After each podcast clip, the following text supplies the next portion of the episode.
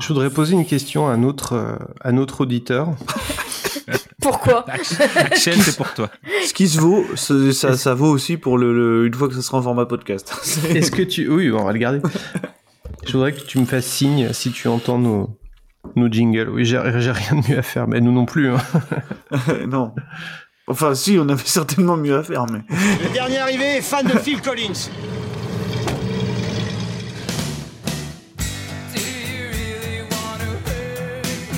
Il y a des gens qui n'ont pas réussi parce qu'ils ne sont pas aware. Je vous demande de vous arrêter. Je vous Je vous demande de vous arrêter. Mais je veux pas raser Cette moustache, c'est justement ce qui me donne la force d'aller travailler tous les matins Mais voilà, mais c'était sûr en fait C'était sûr C'était sûr, c'était sûr que tout allait que tout allait foirer. C'était sûr, c'était sûr.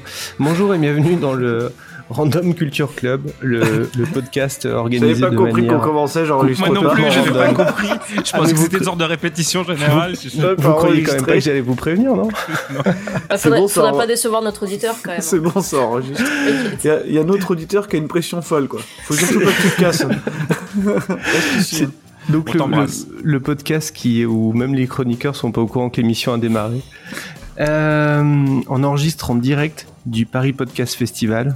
Merci beaucoup à eux pour leur accueil. Ça nous On est dans les toilettes super actuellement. plaisir d'être avec vous. Euh, je suis assez impressionné qu'on ait été nommé et invité dès notre troisième épisode. Euh, en plus, la nomination pour le prix euh, du meilleur podcast engagé, je m'y attendais pas non plus. Donc voilà, Personne. merci. Personne. Et je suis particulièrement heureux de faire ce podcast à l'écart de la meute avec vous. T'es sûr que c'était pas la, la nomination au meilleur podcast dégagé plutôt C'est possible de le podcast dégagé. Euh, comment allez-vous? Oh, bah, ça va. Ça va bien. Ça va Je pas mal. Je m'adresse aux chroniqueurs parce que c'est au pluriel, parce que vu qu'il n'y a qu'une personne qui nous écoute en direct, ça serait, comment vas-tu? ça serait tu en fait. Et comment vas-tu, auditeur? Ah, Euh, alors, Il nous répondra sur le chat un peu plus tard. Euh, Sylvain, comment ça va? Écoute, ça va extrêmement bien. Ça va, ça va. Je suis, je suis, je suis complètement dans, un- dans une humeur totalement random. Donc je vous préviens, je peux passer de la dépression à la bonne humeur en moins de 30, oh, en moins de 30 secondes, je crois. Ah, c'est l'objectif. ouais. Euh, Marvin, ça va mieux parce que euh, est-ce que tu as toujours la voix de Bonnie Tyler ou c'est passé Non, non, pas du tout. Pas du tout. Je suis, je suis passé sur autre chose là. Non, non, j'ai récupéré ma, ma- mon semblant de voix, donc ça va. Ça se passe pas mal. Cool. Je suis content d'être là. hein. Ouais. Content d'être au Paris Podcast Festival, c'est la première fois. Euh, ça. Moi aussi, à vrai dire. Je, je voulais remercier tout le monde, mes parents qui m'ont permis d'arriver jusqu'ici. Euh, voilà, merci beaucoup. Bah merci à toi. Et Florence, comment tu vas? Écoute, ça va. Ça va un peu comme si j'avais passé encore, euh, encore une semaine confinée en famille euh, pour cause de cas contact. ça va, je, je, le vis, je le vis bien. Bon, Le groupe va mieux. Le groupe vit bien. le groupe vit bien. Le groupe, euh, ouais, groupe vie à peu vit près. Quoi. Euh, est-ce que vous, est-ce que vous vous rappelez du sujet du jour? Parce qu'en fait, moi, je l'ai complètement oublié, à vrai dire. Non, c'est vrai. J'avais, j'avais retenu des mots-clés qui étaient Grenoble, électricité On, et école. on peut peut-être, eh, excusez-moi, mais on peut peut-être aussi rappeler le principe de l'émission, hein, Oh, non. qui consiste Mais, à tirer au non, sort alors, un article de Wikipédia et de si- trouver des chroniques en conséquence. Non, parce que si l'auditeur est là, c'est il sait. X. C'est ça. Les auditeurs savent. Non, non, merci pour ce, pour ce rappel. Euh, comment elle s'appelait cette école grenobloise déjà? Alors attends, je, je l'ai là. L'école nationale supérieure d'électronique et de radioélectricité de Grenoble. Voilà. Et qui était. euh, Est-ce que tu te sens de, de- de rappeler quelle était cette école? Parce qu'elle Oui, n'existe plus, je c'était crois, une école d'ingénieurs française fondée en 1957, euh, spécialisée en microélectronique et traitement de l'information. D'ailleurs, dès la fin 1942, il existait cependant à l'Institut Polytechnique de Grenoble une section haute fréquence. Hmm. Mhm.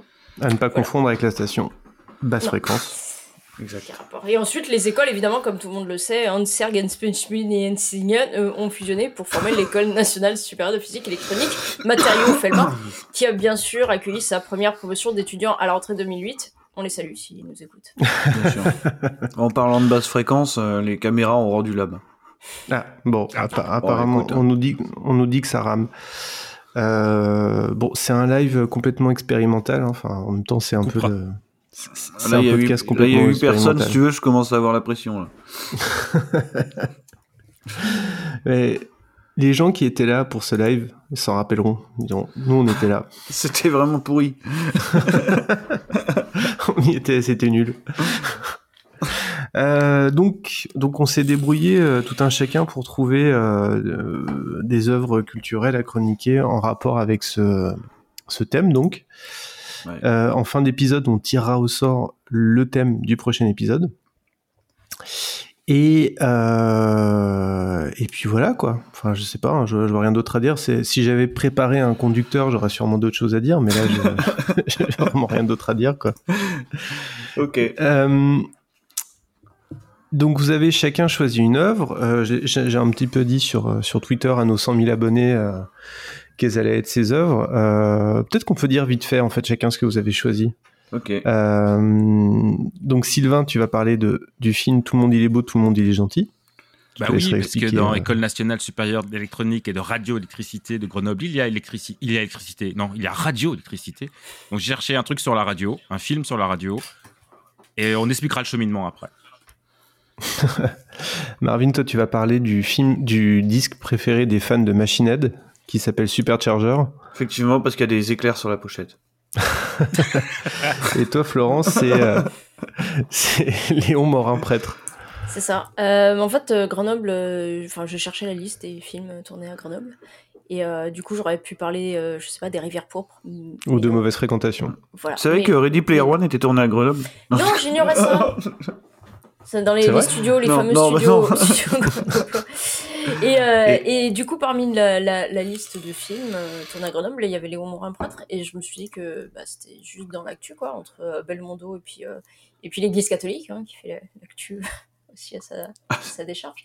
Euh, Et du coup, je me suis dit que ce- c'était l'occasion de faire un, un- un hommage à, à Bébel. Vous savez que, enfin, quand tu me dis, euh, tu me dis euh, Ready Player One tourné à Grenoble, bon, ça me paraissait un peu gros, mais en même temps, euh, au début, c'est dans un bidonville, donc Ouais, pourquoi pas. oui, Et puis en plus, euh, bisous aux Grenoblois. Et en plus, euh, euh, Hunger Games a été tourné en partie à Ivry-sur-Seine, donc je veux dire, au point où Ouais. on en est. Et en décor réel, je dirais rien qui est changé pour le film. C'est vraiment comme ça, quoi. Oui, pour le coup. Ouais, ouais. ouais, ouais, c'est- Non, mais Mais c'est parce vraiment. que c'est l'architecture, c'est- c'est postmoderne. Euh, quant à moi, je vous parlerai très rapidement de- d'un comics qui s'appelle euh, Electric Sublime, qui est un peu le, le Ready Player One de l'art. Et, euh, et, le, et je vous parlerai sur un peu plus longuement et sans aucune préparation, ce qui est complètement suicidaire, de, euh, de euh, les, les androïdes reptiles de mouton électrique, euh, plus connus sous le nom de Blade Runner, qui est donc le livre euh, dont a été tiré ben, le Blade film euh, du même nom et un petit peu sa suite.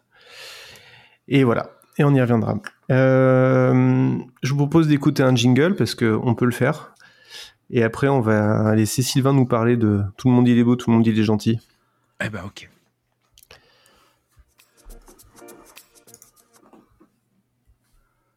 Hum, mais ça a raté. C'est pas grave.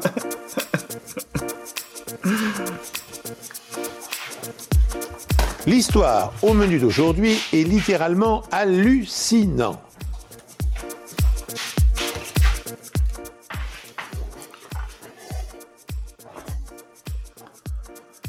Ça y est, il a fini de parler, Pierre Belmar?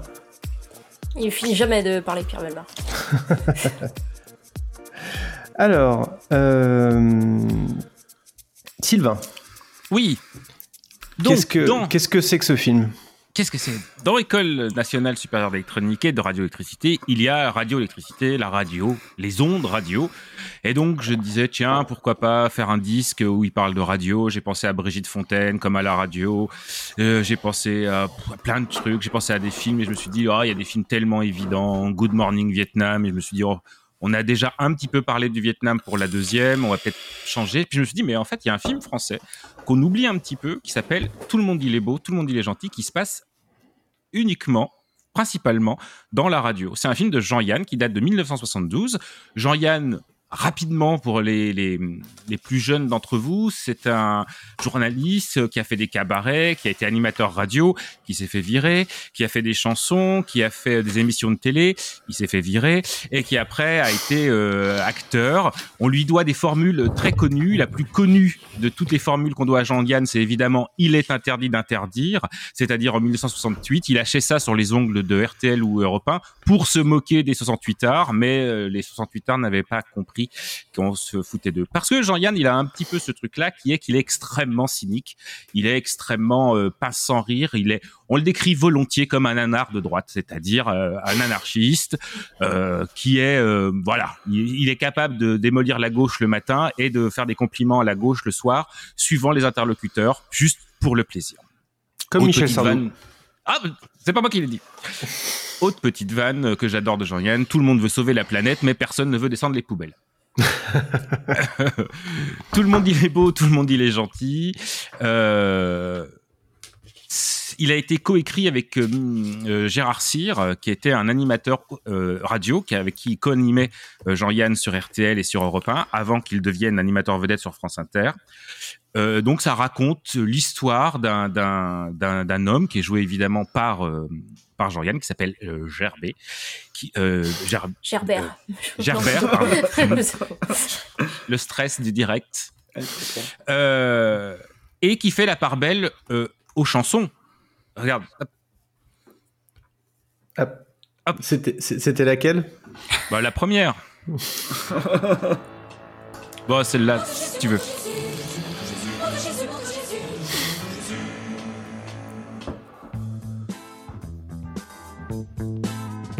Jésus-Christ dit aux apôtres, suivez-moi, marchez sur l'eau sans se mouiller les uns les autres. Les voilà qui suivent aussitôt. Jésus-Christ a donc ses comiques inventé le ski nautique.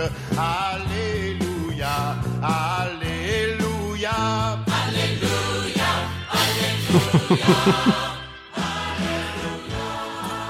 Voilà, vous avez compris un petit peu. Euh, le journaliste rentre d'une mission où il a vraiment interviewé euh, un, un, un guerriero cubain, alors que ses collègues étaient en train de se, se pavaner euh, dans un hôtel à boire des cocktails avec euh, des filles de petite vie. Et quand il rentre à Paris, il découvre que sa radio, pour laquelle il travaille, Radio Plus, euh, est rebrandée. Maintenant, la nouvelle mode de Radio Plus, c'est Jésus. Jésus, le roi de la station, Jésus à tous les étages, sur toutes les formes, en affiches, dans les chansons, dans les messages publicitaires, dans les feuilletons, partout. Alors bon, il l'a un peu mauvaise parce que ah, juste avant ça, la radio, elle avait un petit peu essayé euh, d'autres choses. Ils avaient essayé euh, les femmes, ils avaient essayé euh, la radio du couple, la radio de la nature, la radio des jeunes, la radio du sexe. Mais bon, voilà, c'est le nouveau segment qui- arrive, c'est ça. Euh, Gerbier, il dit la vérité. Il dit juste, bah voilà, moi je suis allé faire un reportage et du coup, en fait, il y a que moi qui l'ai fait. Et là, ça passe pas parce qu'on peut pas dire la vérité à l'antenne. Donc du coup, il se fait convoquer par son patron, le génial euh, Jacques François. Jacques François, pour les plus jeunes, c'est un grand acteur chauve avec des lunettes que vous connaissez dans le Père Noël est une ordure pour dire c'est de la merde. Voilà, c'est le monsieur et c'est de la merde. Le Père Noël est une ordure. Euh, et donc il se fait virer, mais comme il y a un petit quiproquo que je vous raconte pas, euh, finalement il a un poste un petit peu, on va dire un peu comment, un peu qui sert à rien. Il est au placard. Fictif, Ah oui, totalement il est, fictif. il ouais. est euh, directeur du. Non, attends. Truc artistique, là, non, c'est pas ça? Il est superviseur des émissions artistiques. Il Ah n'est oui. pas viré directement par le patron de la radio, il est viré par le patron du patron de la radio, qui est joué par le formidable Jacques, euh, Ber- euh, Bernard Blier, qui fait un personnage qui est de Bernard Blier. C'est-à-dire qu'il joue comme il joue d'habitude, c'est-à-dire euh, le patron avec le manteau, le chapeau, etc.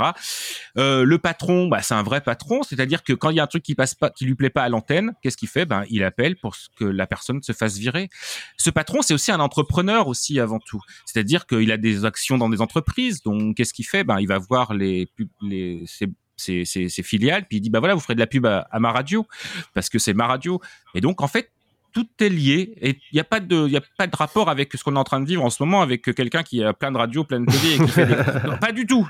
Voilà. Euh, c'est extrêmement acide, c'est extrêmement, euh, c'est horrible. C'est-à-dire que tout ce que Jean-Yann dit dans son autobiographie qui s'appelle ni Dieu ni maître, même nageur. La radio repose sur une totale hypocrisie. Un seul but, sous des dehors de trompe-l'œil, vous refourguez du désodorisant, du dentifrice, de la lessive. La qualité est affaire de gros sous. Le scénario représente une modeste synthèse de tout ce que j'ai vu et entendu en dix ans d'antenne. Je ne fais pas de procès, je me contente de montrer des choses que les gens ne voient pas. Et en gros, ça vous rappelle pas un truc Le temps de cerveau disponible pour vendre Ah non, pardon, c'était 72, c'était une autre époque. Aujourd'hui, c'est bien fini. La, la, la- je vais te faire un signe, euh, Martin. Là, je te préviens. La, le film est aussi connu pour un certain monologue où justement il définit la vulgarité et l'obscénité. Il faut que tu me dises le nom du fichier. Ah, faut que je dise le nom du fichier, pardon. On n'est pas à France Inter ici. On n'est pas à France Inter. Ça s'appelle Plantier, vous êtes un con. Euh... oh, mais pourquoi je le trouve pas? Je m'en fous, hein, je le couperai pas au montage. Non, bah, on se doute bien, oui. Ah bah, c'était le seul que j'avais pas chargé, dis donc. Gamara, vous êtes un con. Il est en train de charger. Pas de souci. Ça va sinon? Pas mal. Ça va, écoute, Ouais. pas trop mal. Plantier, vous êtes un con. Vous me trouvez grossier et moi, mon cher ami, je vous trouve vulgaire. Vous ne comprenez pas. Je vais vous expliquer. Dire merde ou mon cul, c'est simplement grossier. Maintenant, voyons donc tout ce qui est vulgaire. Prendre une voix feutrée et sur un ton larvaire vendre avec les slogans au bon compte d'auditeurs les signes du zodiaque ou le courrier du cœur. Connaissant son effet sur les foules passives, faire appel à Jésus pour vanter la lessive.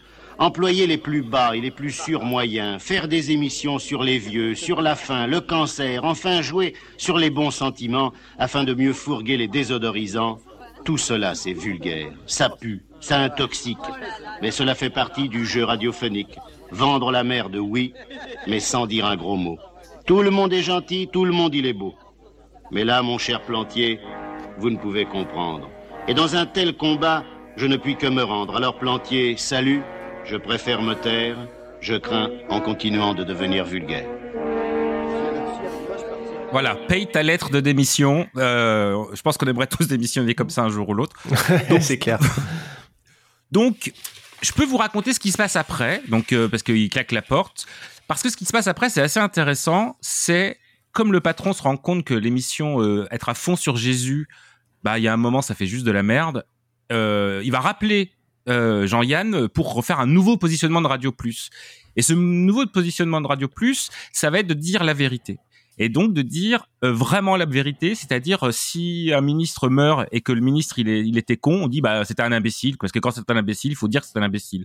Tester les produits sur lesquels on fait de la publicité, genre si c'est de la merde, on dit bah c'est de la merde. Euh, mettre du pain, de vouloir mettre du pain total dans le, enfin ou du sérum de vérité pour faire une interview politique. Euh, et, donc ce nouveau positionnement euh, va forcément marcher, mais sauf que ça met personne content parce que personne ne veut entendre la vérité.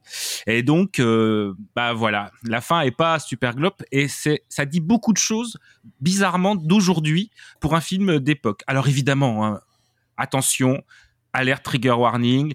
Les filles sont, sont des potiches. Il y a des mains au cul de manière totalement gratuite. Ça fume dans tous les coins. Ça picole, ça bouffe. Ça dit du, ça se fout de la gueule de, de, de la religion et de Jésus euh, H euh, tout le temps.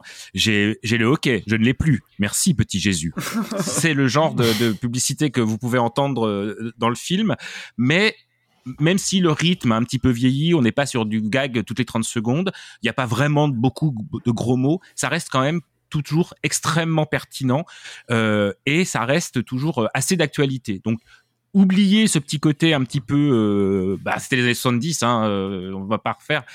Il y a beaucoup de chansons, mais c'est super bien. Les chansons sont en plus des parodies souvent des chansons qui marchaient à l'époque. On va avoir une parodie de Sylvie Vartan, une parodie de, France Gall, une parodie de, de, de Mireille, euh, Mireille, euh, je vais y arriver. La- la- Mireille Mathieu Mireille Mathieu, merci. Euh, Il y a plein de sujets qui sont d'actualité. Ça parlait déjà du mariage des prêtres, ça parlait déjà de l'écologie. Il y a un petit son sur l'écologie, enfin sur ça justement. Je sais pas si Martin tu l'as, le celui que tu veux pour pour montrer. J'ai pris oui. un petit extrait. Vas-y. Évidemment, il faut juste que tu me dises le nom du fichier. Ah, le nom du fichier, pardon. Pas de souci. Euh, je ne sais plus le nom du fichier. Euh, pub Non, euh, je ne sais plus le nom du fichier parce que je ne sais plus par où je te l'ai envoyé. ok, là c'est ma faute. Non. Vérité, C'est de la vérité C'est de la faute du, euh, du producteur de l'émission. Radio Plus, Radio Plus, Radio Plus.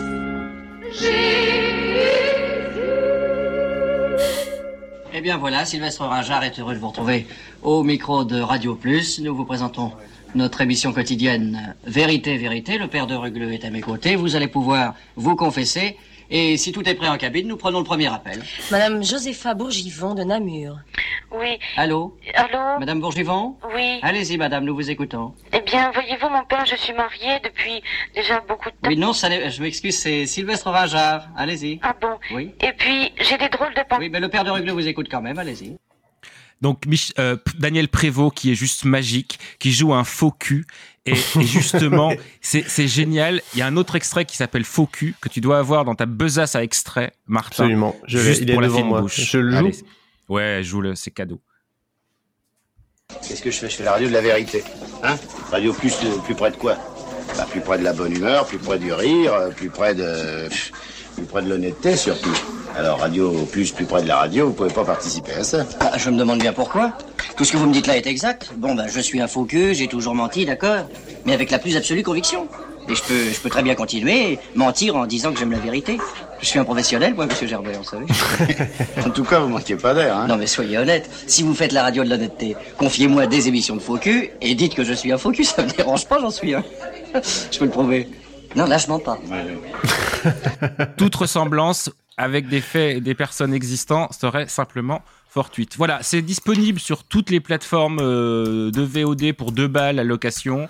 Euh, voilà, c'est pas forcément le meilleur film de Jean-Yann, mais en tout cas c'est celui qui a eu le plus de succès euh, dans les années 70. Après, il y a eu euh, De le avant Jésus-Christ qui a fait beaucoup beaucoup de succès. Euh, c'est celui qui a, je pense, à peu près le, le, le meilleur discours, en tout cas, qui est encore entendable aujourd'hui, puisqu'on va, vous n'allez pas avoir trop de références années 70, vous allez tout comprendre, euh, voilà. Donc je vous le conseille vraiment ardemment. Tout le monde il est beau, tout le monde il est gentil, et c'est avec cette chanson qu'on garde en tête et qu'on peut écouter pendant que les autres donnent leur avis sur le film. Absolument. Franchement. Non, c'était pas celle-là. Oh là là là là là là là là. C'est le gramme. Attends, on va quand même l'écouter le temps que je retrouve l'autre. Parce qu'elle est quand même, elle est quand même super funky. hein. Jésus-Christ dit aux apôtres, suivez-moi, marchez sur l'eau sans se mouiller. Mais attends, c'est laquelle? C'est sous ta neuf? Non, c'est quoi? Ah si, c'est celle-là. Hein. Non, ça c'est Alléluia. Ah non, c'est pas ça. Faux, pardon. Bête. Pardon. Toutes mes excuses.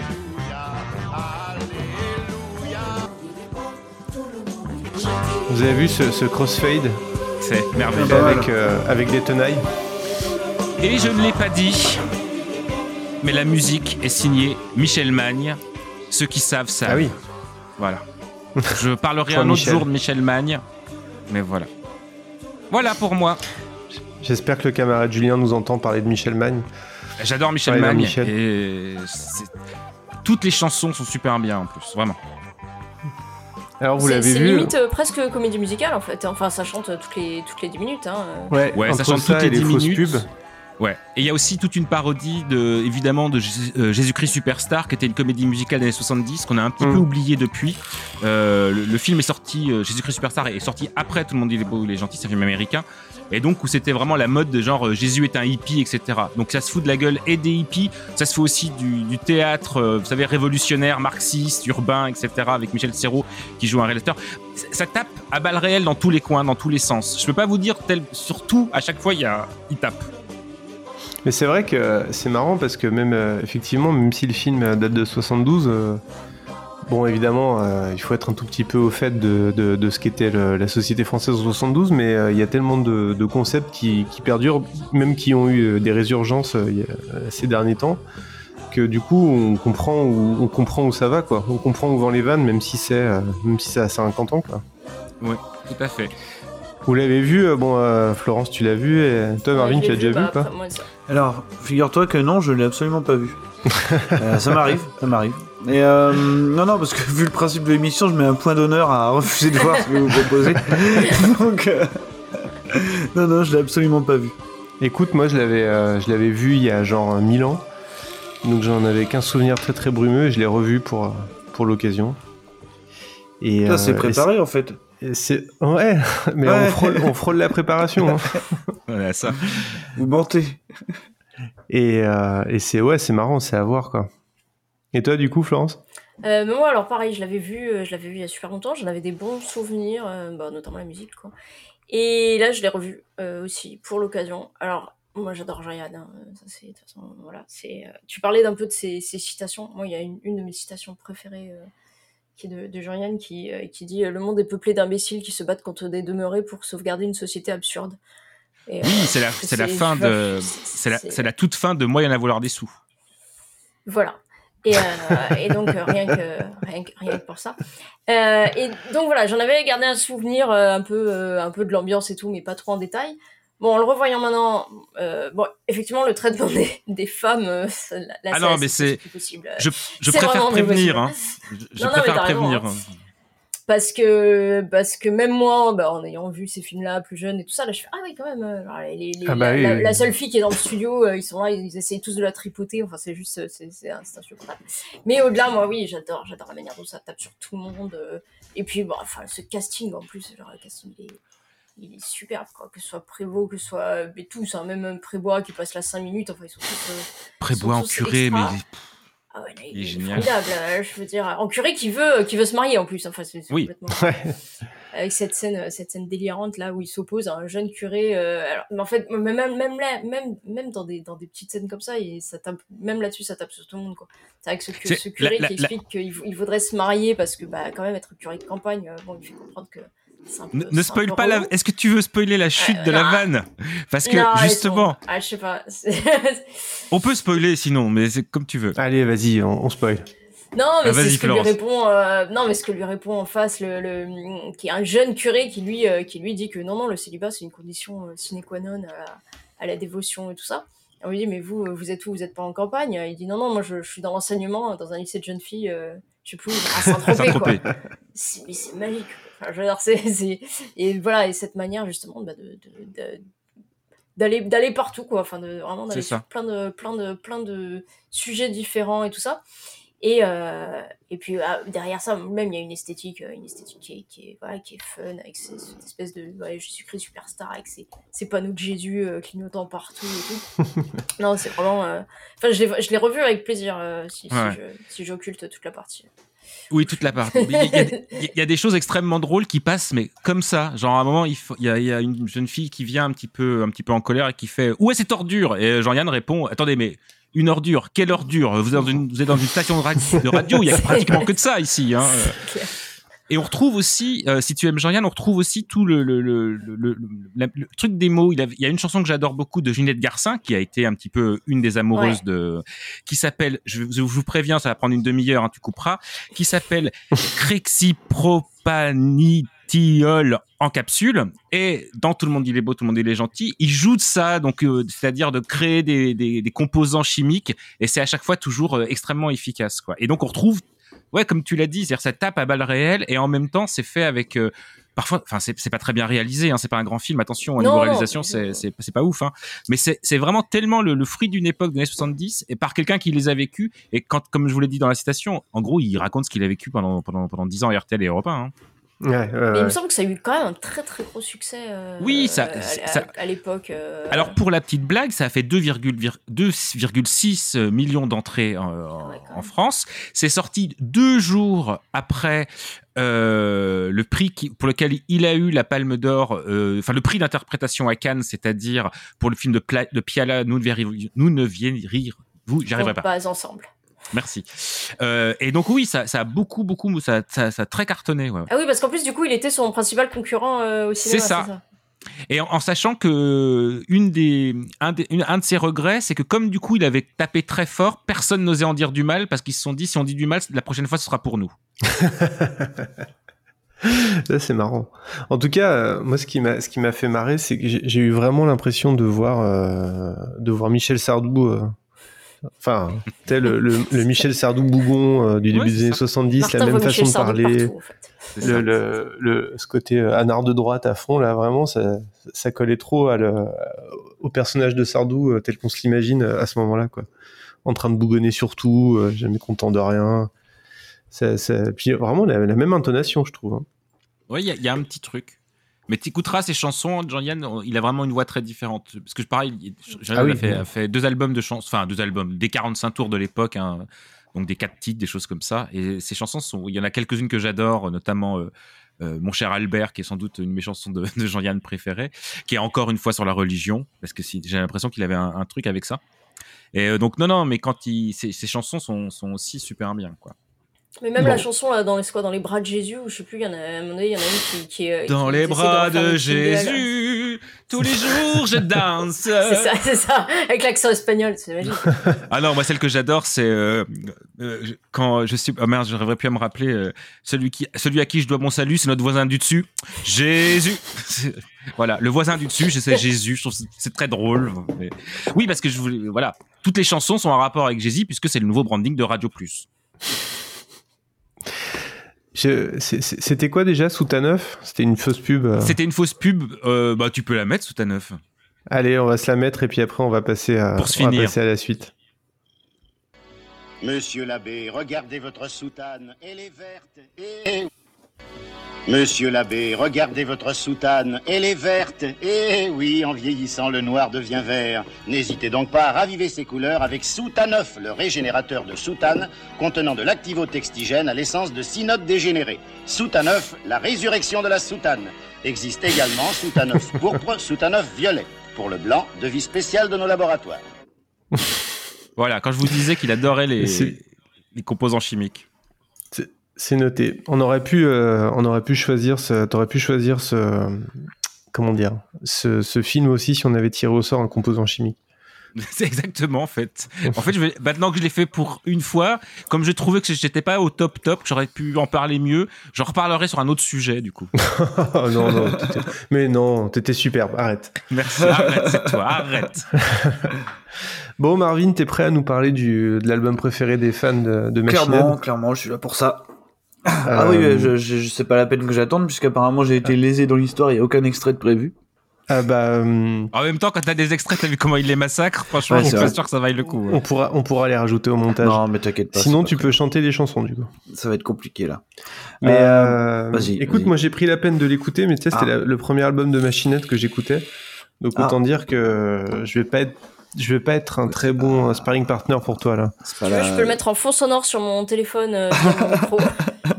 Et c'est complètement dans l'esprit du truc. Euh, non, non, c'est pas la meilleure des portes d'entrée. En fait, moi, ah, déjà le sujet c'est facile. Hein. Euh, On, par- on, par- on parle de, de, alors je je me rappelle plus exactement du nom de l'école euh, que qu'on est censé traiter aujourd'hui. Euh, C'est un truc le- électrique. un truc électrique, voilà. Et donc euh, je me suis dit j'aime bien parler de Machine en général, parce que c'est un groupe que j'aime bien, enfin avec lequel j'ai un rapport un peu ambivalent, on va dire d'amour-haine, mais un peu comme tous les gens qui aiment Machine hein, c'est un peu compliqué, on y reviendra certainement. Et voilà, l'école nationale supérieure d'électronique et de radioélectricité de Grenoble. Et donc, euh, du coup, euh, tu prends la, discographie de Machine et il y a un album qui pourrait être euh, évidemment en lien avec ce sujet. C'est un album qui s'appelle Supercharger. Donc voilà, le, nom parle lui-même, je pense. Hein. C'est assez simple avec une iconographie autour de l'électricité, tu vois, des, des logos électrifiés, tout ça, quoi.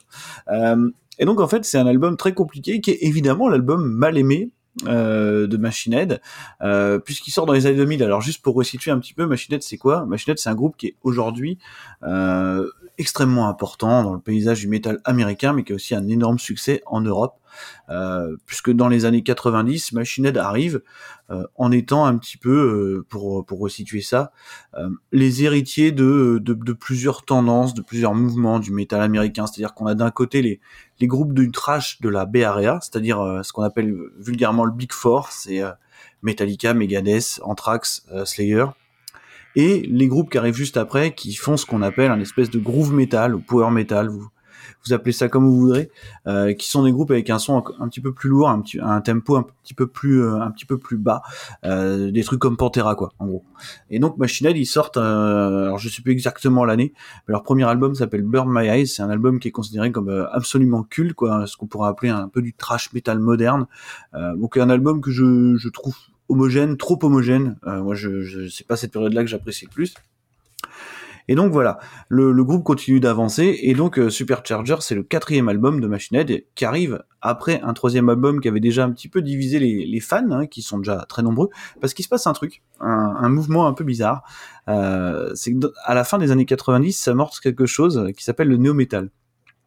Ouais, donc le néo-metal, alors euh, je pense que tout le monde voit à peu près ce que c'est. euh, c'est, on va dire, euh, un petit peu l'héritage de ce fameux groove metal avec euh, une espèce de fusion, euh, un espèce de phrasé hip-hop, euh, tu vois, des guitares accordées très très bas, des choses comme ça, des trucs qu'on appelle les harmoniques sifflées, avec les guitares, disons que ça groove. C'est un espèce, pour moi, c'est une espèce de fusion extrême, quoi. En fait, c'est un truc qui euh, sous l'impulsion de MTV et tout ça, c'est un, un style qui a été extrêmement backupé quoi. C'est-à-dire que c'était une espèce de contre-culture du métal finalement qui a transformé ces musiciens en superstars. Donc dans le néo metal, on a tous les tous les on va citer les plus les plus évidents hein, c'est euh, voilà Korn, Limp Bizkit, euh, euh, Slipknot, même si bon, ils sont un peu désolidari- désolidarisés du truc assez vite. Et puis euh, et Deftones, voilà, tous ces mecs-là qui sont devenus des superstars. Et donc ce qui se passe, c'est quand on a des groupes comme Machine Head, par exemple, qui assez vite semblent un petit peu dépassés, quoi, comprennent pas vraiment le ce qui se passe, tu vois. Eh ben ils Mm. essayent de monter dans le wagon. Et c'est-à-dire que Machine Head, à partir du troisième album qui s'appelle The Burning Red, et ça sera pire sur Supercharger, ils tentent de euh, récupérer un petit peu de, de, de l'iconographie et aussi de, bah, disons, de la patte du néo-metal, quoi. C'est-à-dire faire des choses qui sont un petit peu contre nature. Et c'est pour ça que cet album-là est, je pense, euh, assez mal aimé, quoi. Parce que on a d'un côté, du coup, des titres qui fonctionnent plutôt pas mal, mais on va dire que sur les 90% de l'album, c'est, alors c'est pour ça que Martin, c'était vraiment pas la meilleure porte d'entrée, c'est que c'est euh, Neo Metal Boomer l'album quoi. c'est l'album qui est fait par des types qui veulent faire un petit peu du néo metal pour plaire à un, on va dire un public plus actuel, euh, sans vraiment comprendre ce qui se passe quoi. Et donc il y a certains titres sur cet album là qui sont absolument absolument pathétiques quoi. Ça, m'embête vraiment de parler de machinette comme ça, mais c'est très compliqué. Il y a, un truc qui s'appelle White Knuckle Blackout. Alors vous l'écouterez hein, si vous l'avez pas écouté. Et c'est l'espèce de je sais pas le, cliché parfait justement du néo metal fait par des types qui savent pas en faire et qui, qui, comprennent pas pourquoi il faut en faire quoi. Tu vois, c'est-à-dire que tu prends tous les tropes, tous les clichés de ce style musical là euh, pour les rajouter dans ta sauce et forcément ça marche pas quoi. Et donc c'est un album qui est pourtant assez intéressant parce que Machine Head c'est c'est un groupe qui fait une musique qui est quand même, alors je vais pas faire le jeu de mots avec superchargé, veux dire qu'il y a plus- à plusieurs moments, à plusieurs moments de sa carrière, a tendance à produire une musique un peu surchargée. D'ailleurs, la période qui va suivre Supercharger, euh, elle, elle est comme ça, quoi. C'est-à-dire qu'ils vont revenir à quelque chose qui, à mon avis, leur correspond beaucoup plus. Et moi, c'est ma période préférée. Et du coup, il y a des choses qui sont intéressantes sur Supercharger, puisque en adoptant un petit peu le l'iconographie et, et voilà encore une fois tout tout tout, les- tout le symbolisme du néo metal produit quelque chose qui est en fait du machine un peu un peu minimaliste quoi. Et c'est pour ça que je le trouve intéressant, c'est-à-dire qu'on a plus trop de solos, par exemple euh, hyper technique comme on peut trouver dans les albums d'après et un petit peu dans ceux d'avant. On a euh, Rob Flynn donc qui est le, fameux chanteur qui a une personnalité très particulière aussi, qui euh, qui s'essaye beaucoup au chant clair. Et finalement, il y arrive pas trop mal, et je trouve ça plutôt sympa parce que c'est un type. Enfin, j'ai jamais trop aimé son chant saturé, je le trouve pas du tout stable, quoi. Donc en fait, c'est un album assez intéressant et c'est le plus mal aimé. Et en fait, la grande question quand on parle de Supercharger, c'est et on se la pose toujours, c'est est-ce qu'il faut saluer la prise de risque ou euh, tomber sur l'opportunisme du truc, quoi. Voilà, c'est Mhm. c'est hyper compliqué. Et c'est un phénomène intéressant parce qu'il y a beaucoup de groupes de cette partie-là, euh, de, des années, on va dire, euh, fin des années 90, début 2000, qui ont tenté, euh, dans quelques albums, de, de se raccrocher euh, à ce mouvement du, du néo-metal, en fait. Parce que c'est vrai qu'il faut, faut contextualiser, à ce moment-là, on savait pas si c'était fait pour durer non plus, quoi. Bon, on a compris que c'était pas fait pour durer, finalement. Parce que, bon, je pense que là, maintenant, aujourd'hui, on a oublié tous les tous les gros groupes de cette période-là, quoi. Mais, euh, mais voilà. Oui, vas-y. Non, non, euh, je sais pas, on les a vraiment oubliés ou pas? Je me rends pas compte. Bah, je sais pas, je- est-ce que tu te rappelles du niveau de popularité, quand même, euh, fin 90, début 2000 de euh, Korn, par exemple, tu vois? Oui, oui, oui, oui. Korn, dans les années 2000, ensuite, euh, bah, même Linkin Park, tu vois, des groupes comme ça. Il y a quand même Mm. une chute de popularité, euh, parce qu'une tendance en remplace une autre, quoi. Il y a quelques années ensuite, on a eu cette fameuse tendance qu'on appelait le metalcore. Voilà, alors toujours des noms très techniques et très fins, euh, avec euh, avec voilà des, des groupes qui qui mélangeaient le heavy metal et le hardcore du coup, et on s'est retrouvé avec énormément de groupes aussi très établis qui ont essayé de raccrocher les wagons pour le même résultat. hein. C'est-à-dire que voilà, tu peux pas te réinventer comme ça. En tout cas, quand c'est pas un petit peu de manière on va dire opportuniste quoi. Ça a toujours été un problème avec Machinette. De toute façon, c'est un groupe intéressant à analyser dans l'ensemble parce qu'en fait, il y a tellement de phases. Dire que c'est un groupe qui est l'idée par euh, son chanteur, euh, guitariste, compositeur principal qui s'appelle Rob Flynn. Donc, qui est une personnalité très connue, hein, qui, est de toute façon sur la scène métal depuis très longtemps. C'est quelqu'un qui a 55 ans aujourd'hui, qui est toujours un tête de. Hein. Et euh, en fait, euh, on n'a jamais trop compris ce qui se passait avec Flynn. C'est le genre de type qui, dès que tout va bien, a probablement envie que tout aille mal. Euh, C'est-à-dire qu'il il a besoin de casser le jouet, quoi. Et c'est aussi, ça qui se passe au moment de Supercharger, puisque euh, le groupe sort quand même d'une période où on les considère quasiment comme les, comme le renouveau de toute la scène métal. Euh, et qu'est-ce qu'il fait justement Eh Ben, ouais, bah, il se dit bah c'est bon, euh, ça me saoule, euh, ça marche bien, ben je vais faire autre chose. Et c'est quelque chose qui va continuer à chaque fois. C'est-à-dire qu'après Supercharger, ils vont faire trois ou quatre albums, euh, qui sont des albums très différents, qui sont plutôt techniques, qui sont des, albums de heavy metal, euh, voilà, avec beaucoup de solos, beaucoup de techniques, des morceaux très longs. euh, qui, vont être les albums qui leur ressemblent le plus et puis au bout de quatre albums Rod Film de la même manière se dit euh, ça va pas. Euh, écoute je vais me prendre la tête avec tout le monde. Je vais je vais remonter le groupe avec de quasiment de nouveaux musiciens et puis on va faire autre chose. Tu veux dire que ces gens-là pourraient avoir des tendances autodestructrices euh, C'est Ah, écoute je, je sais pas en tout cas. À écouter leur musique, on se doute pas en tout cas. Bah non, franchement, ouais, en tout cas, mais lui, lui, je, lui, je sais pas, mais il semblerait qu'il aurait des tendances de, de, de, de- des tendances à être un, un mec un peu ingérable, assez compliqué à gérer en tout cas pour les pour les autres membres de son groupe de toute façon, puisque le line-up change régulièrement. C'est un mec qui est passé, je pense, de frontman à finalement aujourd'hui un espèce de dictateur de, de line-up interchangeable quoi. Voilà, Machine Head, c'est représenté par ce mec-là. Et, euh, et puis voilà quoi. Le- les, les musiciens aujourd'hui changent. Tu vois, il y a eu un line-up stable pendant 3-4 albums, puis finalement les, les types se sont tous barrés en même temps, ce qui est quand même assez étrange, euh, pour qu'ils finissent par sortir un nouveau. Ouais, voilà, pour qu'ils pour qu'ils finissent par faire le truc que tout le monde fait. J'ai l'impression que tous les gros groupes font ça. C'est-à-dire que je crois que c'était pendant le confinement ou juste après le confinement, il s'est dit, euh, eh ben je vais réunir mon line-up du début et on va réenregistrer en studio notre premier album culte parce qu'au bout d'un moment, quand tu sais plus quoi faire, euh, bah, bah, tu réenregistres ton premier album parce que tout le monde dit qu'il est génial. Donc, euh, Ah, c'est- donc, c'est- C'est super chelou de réenregistrer un album. euh, Ça, j'ai jamais vu quand même. bah, tu le rejoues en, en live quoi. Euh, Ça, Alors, ça, le rejouer en live, ouais, mais le, le réenregistrer.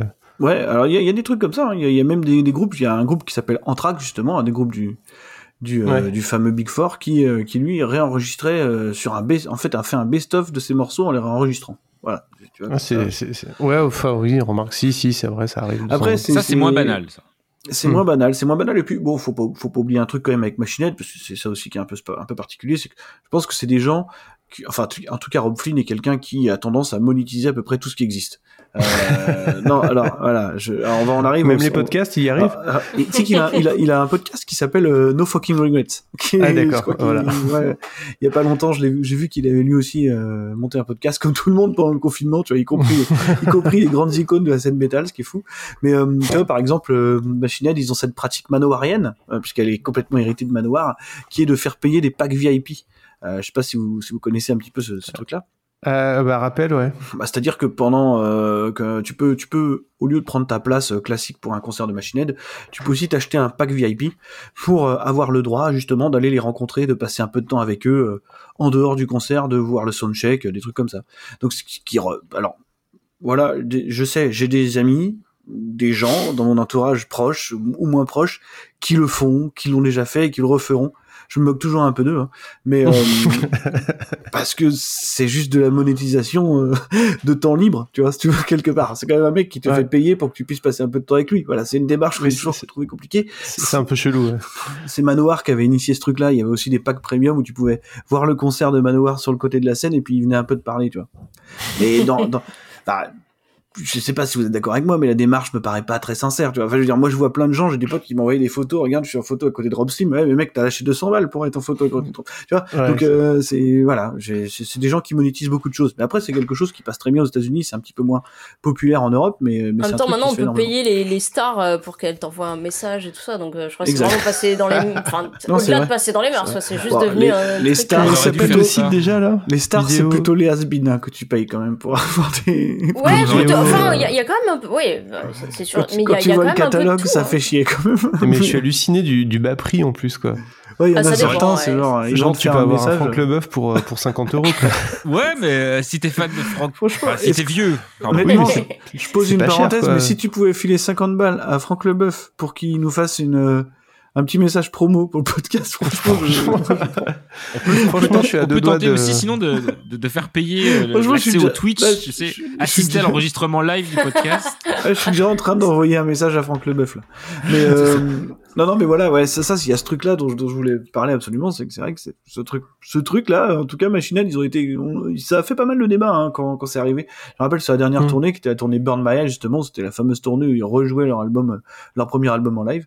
Euh, ils avaient fait ça je crois que c'était à Paris euh, je sais plus dans quelle salle ils avaient joué et euh, il y avait ce fameux délire du pack VIP voilà que j'avais trouvé un peu étrange.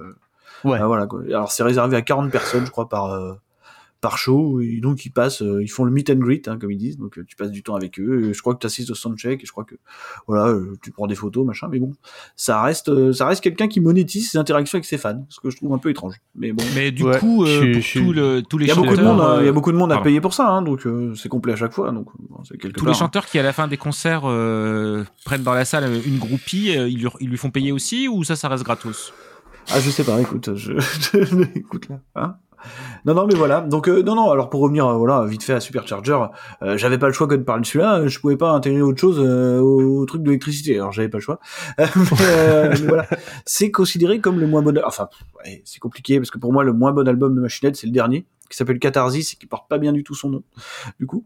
mais, euh, mais voilà, c'est un album, euh, c'est un album foutraque, mais c'est un album qui, re- qui mérite quand même d'être redécouvert. Voilà, il y a deux, trois titres que je vais vous que je vais vous donner qui s'appelle euh, je crois qu'il y a un titre qui s'appelle euh, Crashing Around You je crois et euh, un autre qui s'appelle Deafening Silence qui sont des trucs un petit peu justement du machinette minimaliste qui fait presque presque des power ballades par moment. Quelque chose qu'on va quasiment pas retrouver ensuite quoi. Euh, donc qui peut être intéressant sur certains aspects. Après c'est un album qui est moins technique qu'habituellement. C'est un album qui est moins chargé justement qu'habituellement. Et qui comporte un peu plus de chants clairs et qui, qui, bon, qui, qui est- qui est pas si horrible à écouter. Alors je sais pas ce que Martin en a pensé parce que pour le coup le pauvre je lui ai fait s'infliger ça euh, alors qu'il connaît pas du tout le reste Euh, non, c'était pas très agréable, mais bon, je, je, je suis pas sûr d'être le bon euh, d'être le bon client test en fait pour ça quoi. Ouais. Alors moi, parce que j'ai fait mes devoirs aussi, hein, j'ai fait comme Martin. Et tu sais, il y a un moment où tu te dis, ouais, je suis, je suis pas le public en fait. Ouais. je suis juste pas le public. Ouais, c'est probable. Mais euh, encore une fois, c'est compliqué, quoi. Là, t'es en train d'écouter un groupe de trash groove metal qui tente de faire un style de musique qui est pas le sien, quoi. Tu vois, c'est encore quelque chose d'étrange dans la démarche, quoi. Mais, euh, Ouais, mais ouais. non, non, moi, je vous conseillerais pas d'é- d'écouter ça. Moi, je sais pas si je dois vous conseiller finalement d'aller écouter c'est autre c'est trop tard, hein, je pense qu'on l'a tous. euh, Enfin, moi, j'ai écouté aussi, c'est foutu là. Euh, bah, je vous ai emmené là-dedans et je suis assez fier de moi. Mais, euh, mais non, non, si, si, je vais, je sais pas si je vais vous en conseiller un autre pour le coup, parce que. Ah bon, bah vas-y, ouais, si ça peut être pas, une bonne si, vous conclusion. pouvez, vous pouvez écouter, selon moi, euh, il y a deux albums qui sont les meilleurs, qui sont The Blackening et Unto the Locust, voilà, qui arrivent un petit peu après, euh, qui pour moi sont euh, en, en gros ce que je considère comme la forme finale de Machinette, quoi. Donc, euh, ce qui est beaucoup plus intéressant. Après, voilà, faut avoir un peu de temps, c'est des morceaux de 7-8 minutes, je crois, en moyenne. et, mais bon, voilà, c'est, c'est, c'est plus technique, c'est, je trouve, beaucoup plus travaillé, beaucoup plus riche musicalement. Ce qui est pas compliqué, hein, au vu de Supercharger, mais euh, voilà, c'est un petit peu plus intéressant à écouter. Mais, sais, Moi, moi, je je suis vais être fan un, de. peu moins catégorique, euh, pardon. Ah ouais, vas-y, vas-y, vas-y. Alors moi, je me suis pas dit, je suis pas le public, parce qu'en fait, c'est Manowar, c'est- euh, Manowar, non. Manoir, euh, Manoir, on peut y aller sur Manoir, on peut y aller sur les, les slips, euh, les slips en peau de renard, on peut y aller. Mais, Non, euh, euh, non, c'est ça. En fait, c'est un groupe à, à côté duquel je suis euh, totalement passé. Et j'ai écouté beaucoup de choses comme ça quand, euh, quand j'étais plus jeune et tout. Mais celui-là, vraiment, j'étais passé totalement à côté. Et du coup, effectivement, c'est le premier album euh, que j'ai écouté. Et euh, je vais pas dire que j'ai aimé, hein, parce qu'il faut pas, faut pas pousser quand même. Mais il, a, euh, il a ses défenseurs acharnés. hein. non, non, ouais, non, c'est Oui, c'est pas moi. Non, mais mais par contre, ça m'a rappelé quand même, ça m'a rappelé quand même une époque, ça m'a rappelé quand même des, des trucs que j'aimais bien avant, euh, en me disant bah tiens, euh, ça j'ai connu mais en mieux quoi, chez d'autres. Et, euh, et et du coup voilà, j'ai pas j'ai pas trouvé ça horrible, c'est pas un truc que je réécouterais euh, régulièrement. Mais euh, mais voilà après bon, ça m'a pas ça m'a pas transcendé mais ça m'a pas non plus épouvanté quoi. Genre, ça, ça, Ah non, ça va. Ça avait un côté euh, ouais pour le coup ça avait un côté. euh, C'est pas Slayer. côté non ça avait euh, enfin pour moi ça a eu un côté un peu ouais un peu, un peu boomer euh, culture club Ouais, c'est ça, ouais. C'est un peu désuet, quoi. C'est vraiment. euh, c'est ça mais comme ça ça m'a quand même ramené à une époque que j'aimais bien et, euh, et voilà quoi. C'est assez rigolo parce que quand, tu, quand tu réécoutes des albums un petit peu de cette époque-là, type euh, justement euh, Korn, Slipknot, tout ça, tu sais, t'as le fameux placement du chant qui est différent de celui du trash metal habituel, tu sais, c'est ces espèces de, de phrasé un peu susurré, tu vois, et ce truc un peu qui vient du hip-hop, parfois un peu rappé, et tu sens qu'il essaye de faire ça justement sur Supercharger et qu'il n'y arrive pas du tout, et c'est assez euh, c'est assez rigolo à, écouter quoi. D'ailleurs, il va complètement arrêter hein, par la suite, hein. il fera plus, il fera quasiment plus de trucs comme ça, sauf sur le dernier album malheureusement, voilà, qui, qui, est un échec retentissant, euh, mais qui va amener d'ailleurs la moitié du groupe à se je crois, en une seule journée. Donc, euh, quelque part, euh, quelque part, ça s'appelle catharsis, pourquoi pas. Mais, mercredi, euh, quoi. voilà, une, seule journée, les mecs, ils disent ça. Non, c'est bon, je me barre. Donc, non, non, voilà, je, j'avais pas le choix que de parler de celui-là, hein, donc j'ai pas grand chose de plus à rajouter, quoi. Non, il y a deux, bah, trois, écoute, il y a deux, trois titres à écouter, et puis, et puis le reste est, le reste est un exercice de, de boomer metal assez drôle, quoi. Bon, là, bah merci. La, la, la, magie du montage va faire que que les auditeurs qui écoutent ce podcast en différé, donc, euh, Tout le monde. donc euh, vont, vont, les avoir. Alors, je m'excuse auprès des, des 5 ou 600 euh, personnes qui sont connectées sur Twitch. Et qui Alors, vont je sais pas, si, le- je sais pas s'il faut s'excuser du coup. Hein. Mais euh... Ouais, c'est pas ça. C'est- C'était trop les chanceux en fait. hein. c'est c'est peut-être eux, oui. Ah bon.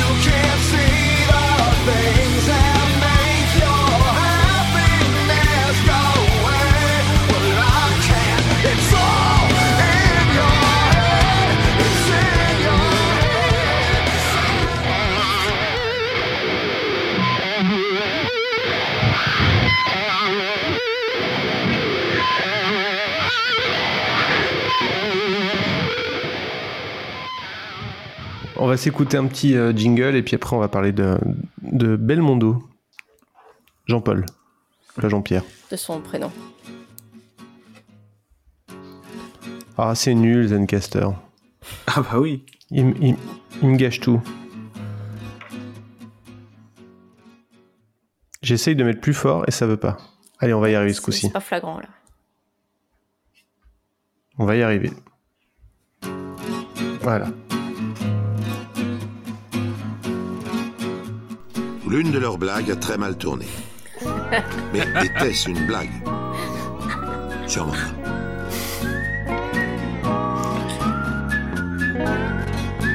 C'est un peu le slogan de l'émission, ça, non.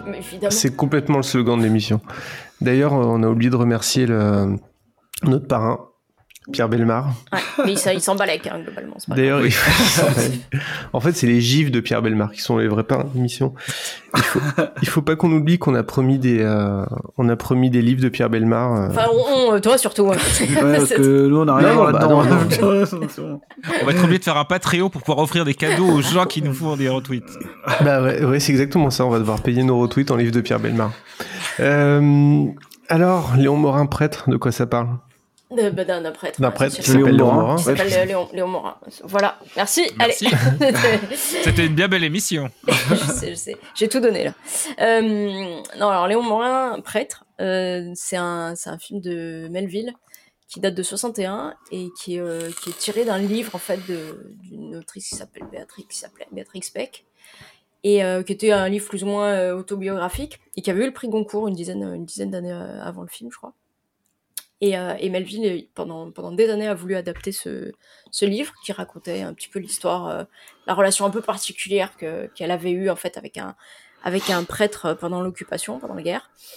Et euh, sauf qu'il il, il- il, a pris du temps parce qu'il voulait vraiment trouver son, son Léon Morin et qu'il ne trouvait pas. Euh, et, et, et entre-temps, il est sorti euh, à bout de souffle avec Belmondo qui lui a vraiment euh, fait passer sa carrière, euh, euh, celle qu'on connaît, euh, qu'on connaît maintenant et qui l'a vraiment fait passer à la célébrité. Et, euh, et donc, il a, il a voulu en fait que soit, euh, que soit Belmondo, et il a voulu faire ce film-là avec lui à ce moment-là. Euh, moi, du coup, j'ai voulu parler de celui-là parce qu'effectivement, il était tourné à Grenoble et que ça tombait bien. Euh, et parce que bah, il est parti euh, il y a pas très très longtemps, il est mort il y a pas très longtemps. Moi, je suis pas une fan hardcore, ça, je pas vu tous ses films, tout ça, mais j'ai grandi vraiment avec Belmondo quand même, comme beaucoup de gens de, ma génération. Il y en a certains que j'ai vu énormément, d'autres euh, pas du tout. Et, et, et, voilà, j'ai vraiment la sensation que c'est un, un, chouette type en fait, et que je trouve que le monde est sans doute un peu moins beau maintenant que maintenant qu'il est plus maintenant qu'il est plus dedans. Et, euh, et du coup, bah, voilà, c'était un peu l'occasion de, de, se repencher, mais sur cet aspect-là de sa carrière.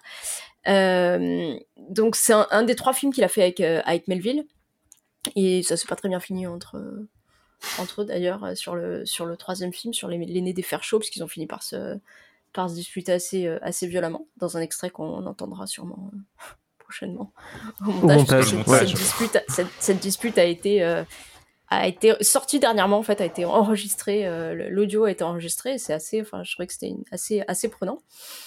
Et, euh, et, donc voilà, donc pour revenir au, au, sujet de Léon Morin prêtre, ça raconte l'histoire de, déjà c'est d'un point de vue de d'une femme, du, du, personnage féminin, qui est, euh, qui est Barney, en fait, qui est joué par Emmanuel Riva, qui avait à l'époque été surtout connu pour avoir fait euh, Hiroshima, mon amour. Et, euh, et donc, euh, cette, cette Barney, en fait, pendant l'occupation, se retrouve à aller habiter à, Grenoble avec sa, avec sa fille. elle est veuve.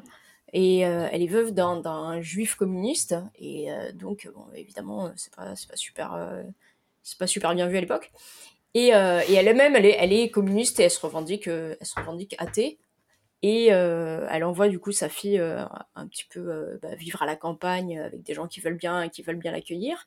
Et elle, elle se retrouve à travailler dans une une, bah, une école d'ailleurs. Dans, dans, des bureaux, oui, une école par correspondance. en fait, elle, elle, elle, il corrige en fait des, des, des, copies par correspondance. On est vraiment dans le thème en fait. Hein. Mais complètement, complètement. Et, et du coup, elle et comme elle est communiste, alors elle fait baptiser sa fille euh, parce qu'à l'époque c'est quand même mieux, hein, c'est quand même mieux, mieux vu d'être euh, d'être catho sous l'occupation. Ouais, ça sauve des vies, ouais.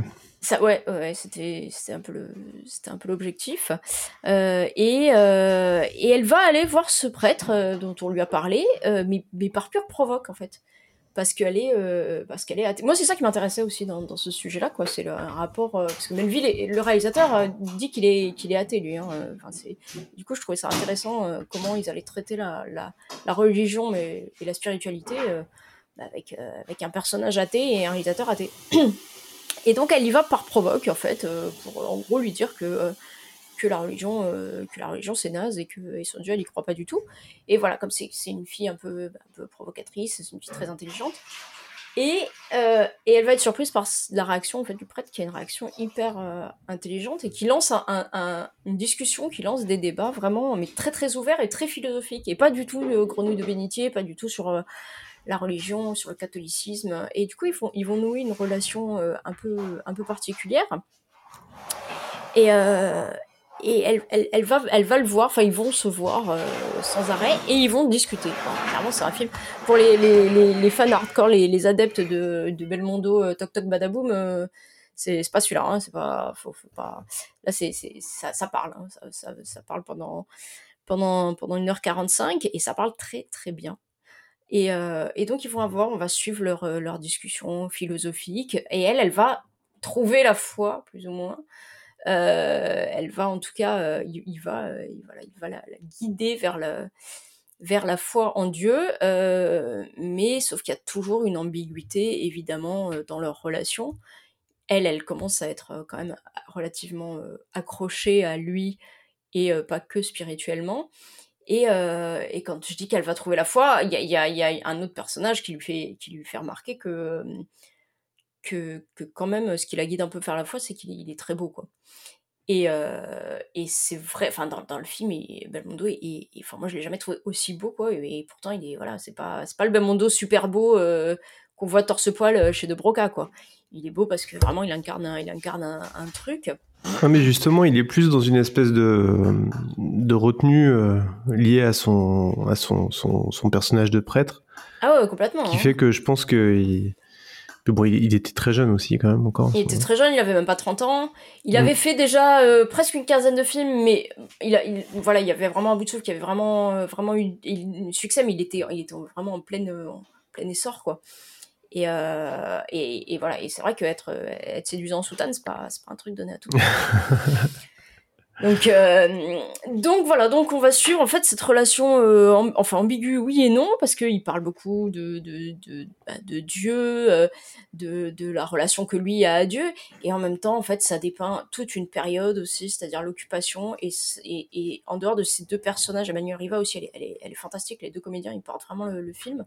Ouais. Et en dehors de, de, de cette relation entre ces deux personnages, où l'idée c'est de toujours se demander est-ce qu'il va se passer quelque chose de charnel entre eux ou pas, est-ce que elle, euh, est-ce que elle aimerait bien, mais bon, voilà, on comprend que, euh, en fait, c'est assez, euh, c'est assez étrange parce qu'à la fin, on n'est pas sûr pendant le film si on a envie qu'il se passe un truc entre eux ou si vraiment on a plutôt envie que justement Belmondo reste dans son rôle de, de, prêtre euh, distant d'une certaine manière.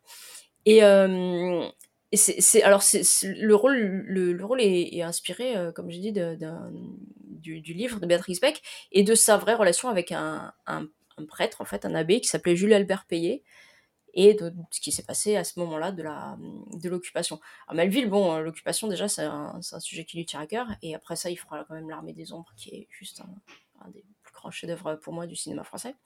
Mm. Et et donc voilà, moi ce qui m'a intéressé, c'est aussi toute cette galerie de personnages, parce qu'il y a zéro manichéisme, et que du coup on va voir par petites touches, parce que c'est que des séquences assez courtes, on va voir tous les, euh, tous les habitants de ce petit village euh, sous l'occupation. Et surtout, on va les voir euh, dépeints euh, de manière, euh, de manière très, euh, bah, assez subtile, quoi. C'est-à-dire que tous les personnages, au début, il y a sa collègue qui, est, euh, qui a l'air absolument infecte et qui donc explique que bah, ce serait bien qu'on se débarrasse des juifs et qu'au moins on serait tranquille et que c'est sympa d'être collabo parce que bon, bah, si ça permet quand même d'être vivant, c'est cool. Et puis, on se rend compte que, bon, voilà, elle est plus mesurée finalement dans la vie que ses propos peuvent le montrer. En même temps, on va nous montrer euh, des soldats allemands qui sont pas tous des salauds. On va nous montrer des soldats anglais qui viennent en libérateur et qui prennent au départ la, la parce qu'elle ramène sa gamine euh, chez elle et donc qui la, qui la prennent euh, au bras euh, pour pour l'amener et ça a l'air tout gentil et tout. Et en fait, ils, ils essayent de, de se taper la mère quoi, c'est-à-dire de monter chez elle de force en en, en gardant les affaires de la gamine, en voulant plus lui rendre et tout ça.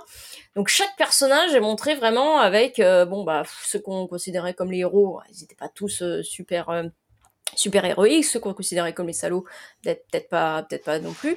Et euh, et que soit elle ou ce personnage de Léon Morin, ils ont aussi cette euh, cette ambiguïté. Euh, elle elle voilà, elle est, à la fois elle est, elle est très euh, comment dire, elle a elle a vraiment euh, euh, elle croit en certaines choses et euh, elle se retrouve quand même dans la vie à se demander, bah, par exemple, elle sait qu'une fille qu'elle connaît va être fusillée et, donc elle a cette conversation avec le prêtre de mais je le sais quoi, je sais qu'elle est considérée comme une traîtresse et qu'elle va être fusillée, qu'est-ce que je fais? Est-ce que je est-ce que je est-ce que je lui dis Est-ce Est-ce que j'interviens ou pas, ouais. Est-ce que j'interviens ou pas Et une, ensuite une conversation sur mais si j'intervenais, qu'est-ce que est-ce que ça changerait quelque chose? Lui il lui dit que peut-être même ça entraînerait d'autres circonstances. Donc il y a vraiment une, une, une analyse que je trouve assez fine de, de, de cette période-là, alors que la guerre elle est assez euh, assez lointaine quand même dans le film. hein. Genre on voit pas des scènes de bombardement, on voit pas, mais elle, elle, elle est là, euh, elle est là tout le temps. Et, euh, et donc voilà, C'est- moi j'ai c'est c'est trouvé quelque chose vraiment- qu'on retrouve beaucoup, euh, ce rapport euh, très mesuré euh, aux héros et aux, euh, et aux salauds euh, qu'on retrouve complètement dans le- dans l'armée des ombres. Ah, carrément. complètement, euh, complètement approfondi et, euh, dans l'armée des ombres, enfin qui euh, Ah oui, là c'est vraiment les prémices déjà de la réflexion et de, et de tout ce qui sera développé encore plus après, oui. Bon, sachant que l'armée des ombres est aussi adaptation d'un livre et aussi euh, et aussi beaucoup nourri par les, euh, les propres euh, le propre passé de résistant de, de Melville. Ouais, tout à fait. Mais euh, mais non non d'ailleurs euh, c'est c'est vrai que c'est intéressant de, de, de voir ce, ce non manichéisme des personnages y compris des soldats allemands et j'ai une archive à vous faire écouter. Oh.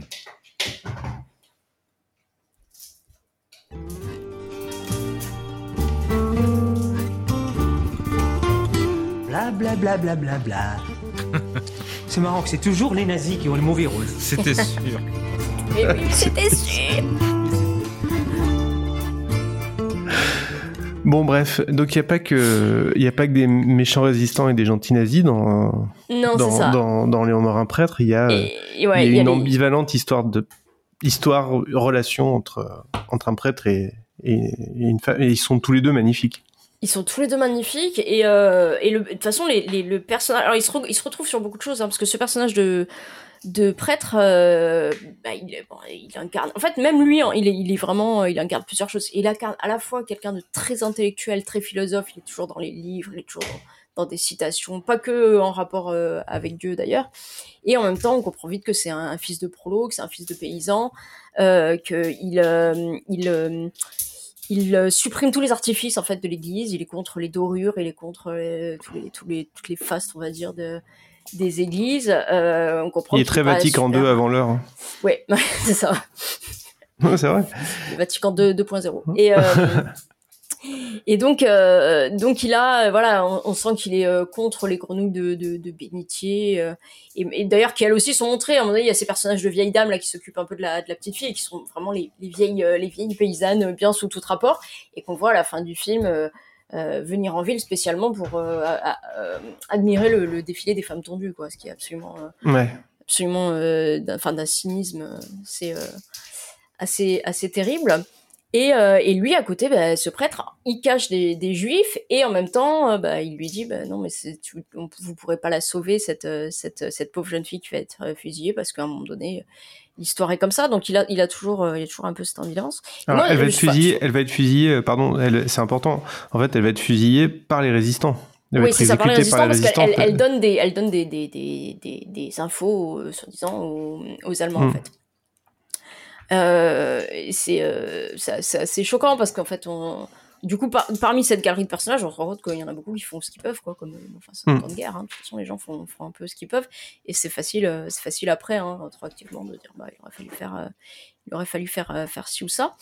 Euh, moi, c'est vrai que le, le, le, le regard d'un d'un athée justement sur quelqu'un qui trouverait, qui trouverait la foi, euh, je trouvais ça. Euh, je trouvais ça intéressant, mais voilà, il y a, y a cet aspect. La- la- la- L'autrice du livre, elle dit, euh, elle dit carrément que après, euh, parce qu'après, donc ils se sont perdus de vue après la, après la guerre, et qu'elle, elle a perdu la foi. quoi. Elle dit euh, donc en fait la foi, elle était vraiment incarnée par lui, et ce qui lui donnait la foi, c'était en fait ces discussions. donc c'est pas une vraie foi, c'est pas une Bah. vraie foi en Dieu, quoi. En fait, dans le film, elle, elle a, elle a pas, elle pense avoir la foi, mais c'est surtout qu'elle est complètement amoureuse du. Enfin, je vais ça, pas trop spoiler, mais euh, mais mais d'ailleurs, d'ailleurs, en fait, je pense que c'est un film aussi où euh, on peut tous avoir, un- on peut avoir des ressentis assez différents parce que c'est un film qui euh, qui fait très. En fait, c'est comme c'est raconté à la première personne du point de vue de du personnage de Emmanuel Rivage, j'ai oublié son nom. Euh, du coup, elle, elle raconte ça avec sa subjectivité. Mm. Il y a une scène qui est, que je trouve euh, formidable, c'est le, le passage où euh, où elle raconte, euh, parce qu'en fait, elle est toujours en train de raconter à quelqu'un d'autre. Donc en fait, on a on a sa voix off, sans que ce soit une voix off lourde en plus. Euh, quand il la frôle à l'église Mm. avec Ouais, sa manche, et elle dit Ah, quand même, il m'a frôlé. Ouais, ouais. il a pas pu ne pas le faire exprès. Et finalement, euh, on sait pas. Enfin, jusqu'au bout, on saura pas si s'il l'avait fait exprès ou pas. Après, effectivement, c'est une question de point de vue parce que, parce que moi, je trouvais ça vraiment subjectif et que, en regardant, enfin, moi, le premier truc que je me disais, c'était non, mais enfin, juste, il, il est passé devant, quoi. Enfin, comme, euh, Mm. comme devant plein d'autres et tout ça. Donc, du coup, on a aussi ce- cet aspect-là où nous, on est quand même un peu extérieur et euh, où à la fois, on la regarde en disant, bon, elle a peut-être pas tort, peut-être qu'elle s'imagine des trucs. Et en même temps, euh, voilà, en même temps, il y a tout, tout ça, ça peut être purement, purement du, du hasard. Euh, mais d'ailleurs, il y a, il y a, bon, il- de toute façon, ça parle beaucoup de solitude euh, finalement, parce que cette, euh, ce désir qu'elle a envers lui, déjà même avant de rencontrer le prêtre, ben, on explique que bon, elle, elle est veuve et que de toute façon, il n'y a plus d'hommes en plus au village de leur âge. Et elle, elle, elle explique dès le départ qu'elle est, elle est tombée amoureuse, par exemple, d'une collègue, d'une collègue, collègue à elle. Donc déjà, l'homosexualité euh, qui est abordée à ce moment-là, c'est pas, c'est pas un thème non plus euh, Hmm. hyper, euh, hyper commun. Euh, et, euh, et donc on comprend que elle, ces notions d'amour, c'est aussi une notion de combler une certaine, euh, une certaine solitude, puisque elle, elle dit qu'elle est amoureuse de cette collègue, et puis finalement elle est plus amoureuse parce que elle trouve qu'elle a un peu peur des, des, des, Allemands et que et que et que elle, elle, l'aimerait si elle était comment dire si elle était courageuse, si elle était si elle était un peu héroïque. Donc on comprend qu'en fait, elle, elle, elle, fait incarner des choses un peu aux, aux gens autour d'elle, euh, sans, sans, voilà, sans forcément être amoureux de la personnalité vraiment. Et avec le prêtre, là où on sent, parce qu'il y a, il y a cette, cette, tension sexuelle entre eux, il y a, il y a l'évocation hein, de frustration sexuelle, du, du, fait de toute façon bah, d'être veuve, et puis de toute façon c'est la guerre et qu'il n'y a plus personne. Mais finalement, les, les moments où, où, elle a le plus, où on a le plus l'impression qu'elle l'aime vraiment, enfin qu'elle imagine vraiment quelque chose avec, c'est par exemple quand lui s'occupe de son, de, sa gamine, quoi. C'est-à-dire que tout à coup, il est, il est affectueux avec la gamine, il s'en occupe bien, il va la mettre. Et là, on sent que ce qu'elle ce cherche, ce serait vraiment une vie commune et que bah c'est voilà, c'est forcément c'est tombé aussi sur lui parce que parce qu'il est là, parce que tout à coup c'est un confident et que et que et qu'il l'écoute et qu'il la et qu'il la juge pas.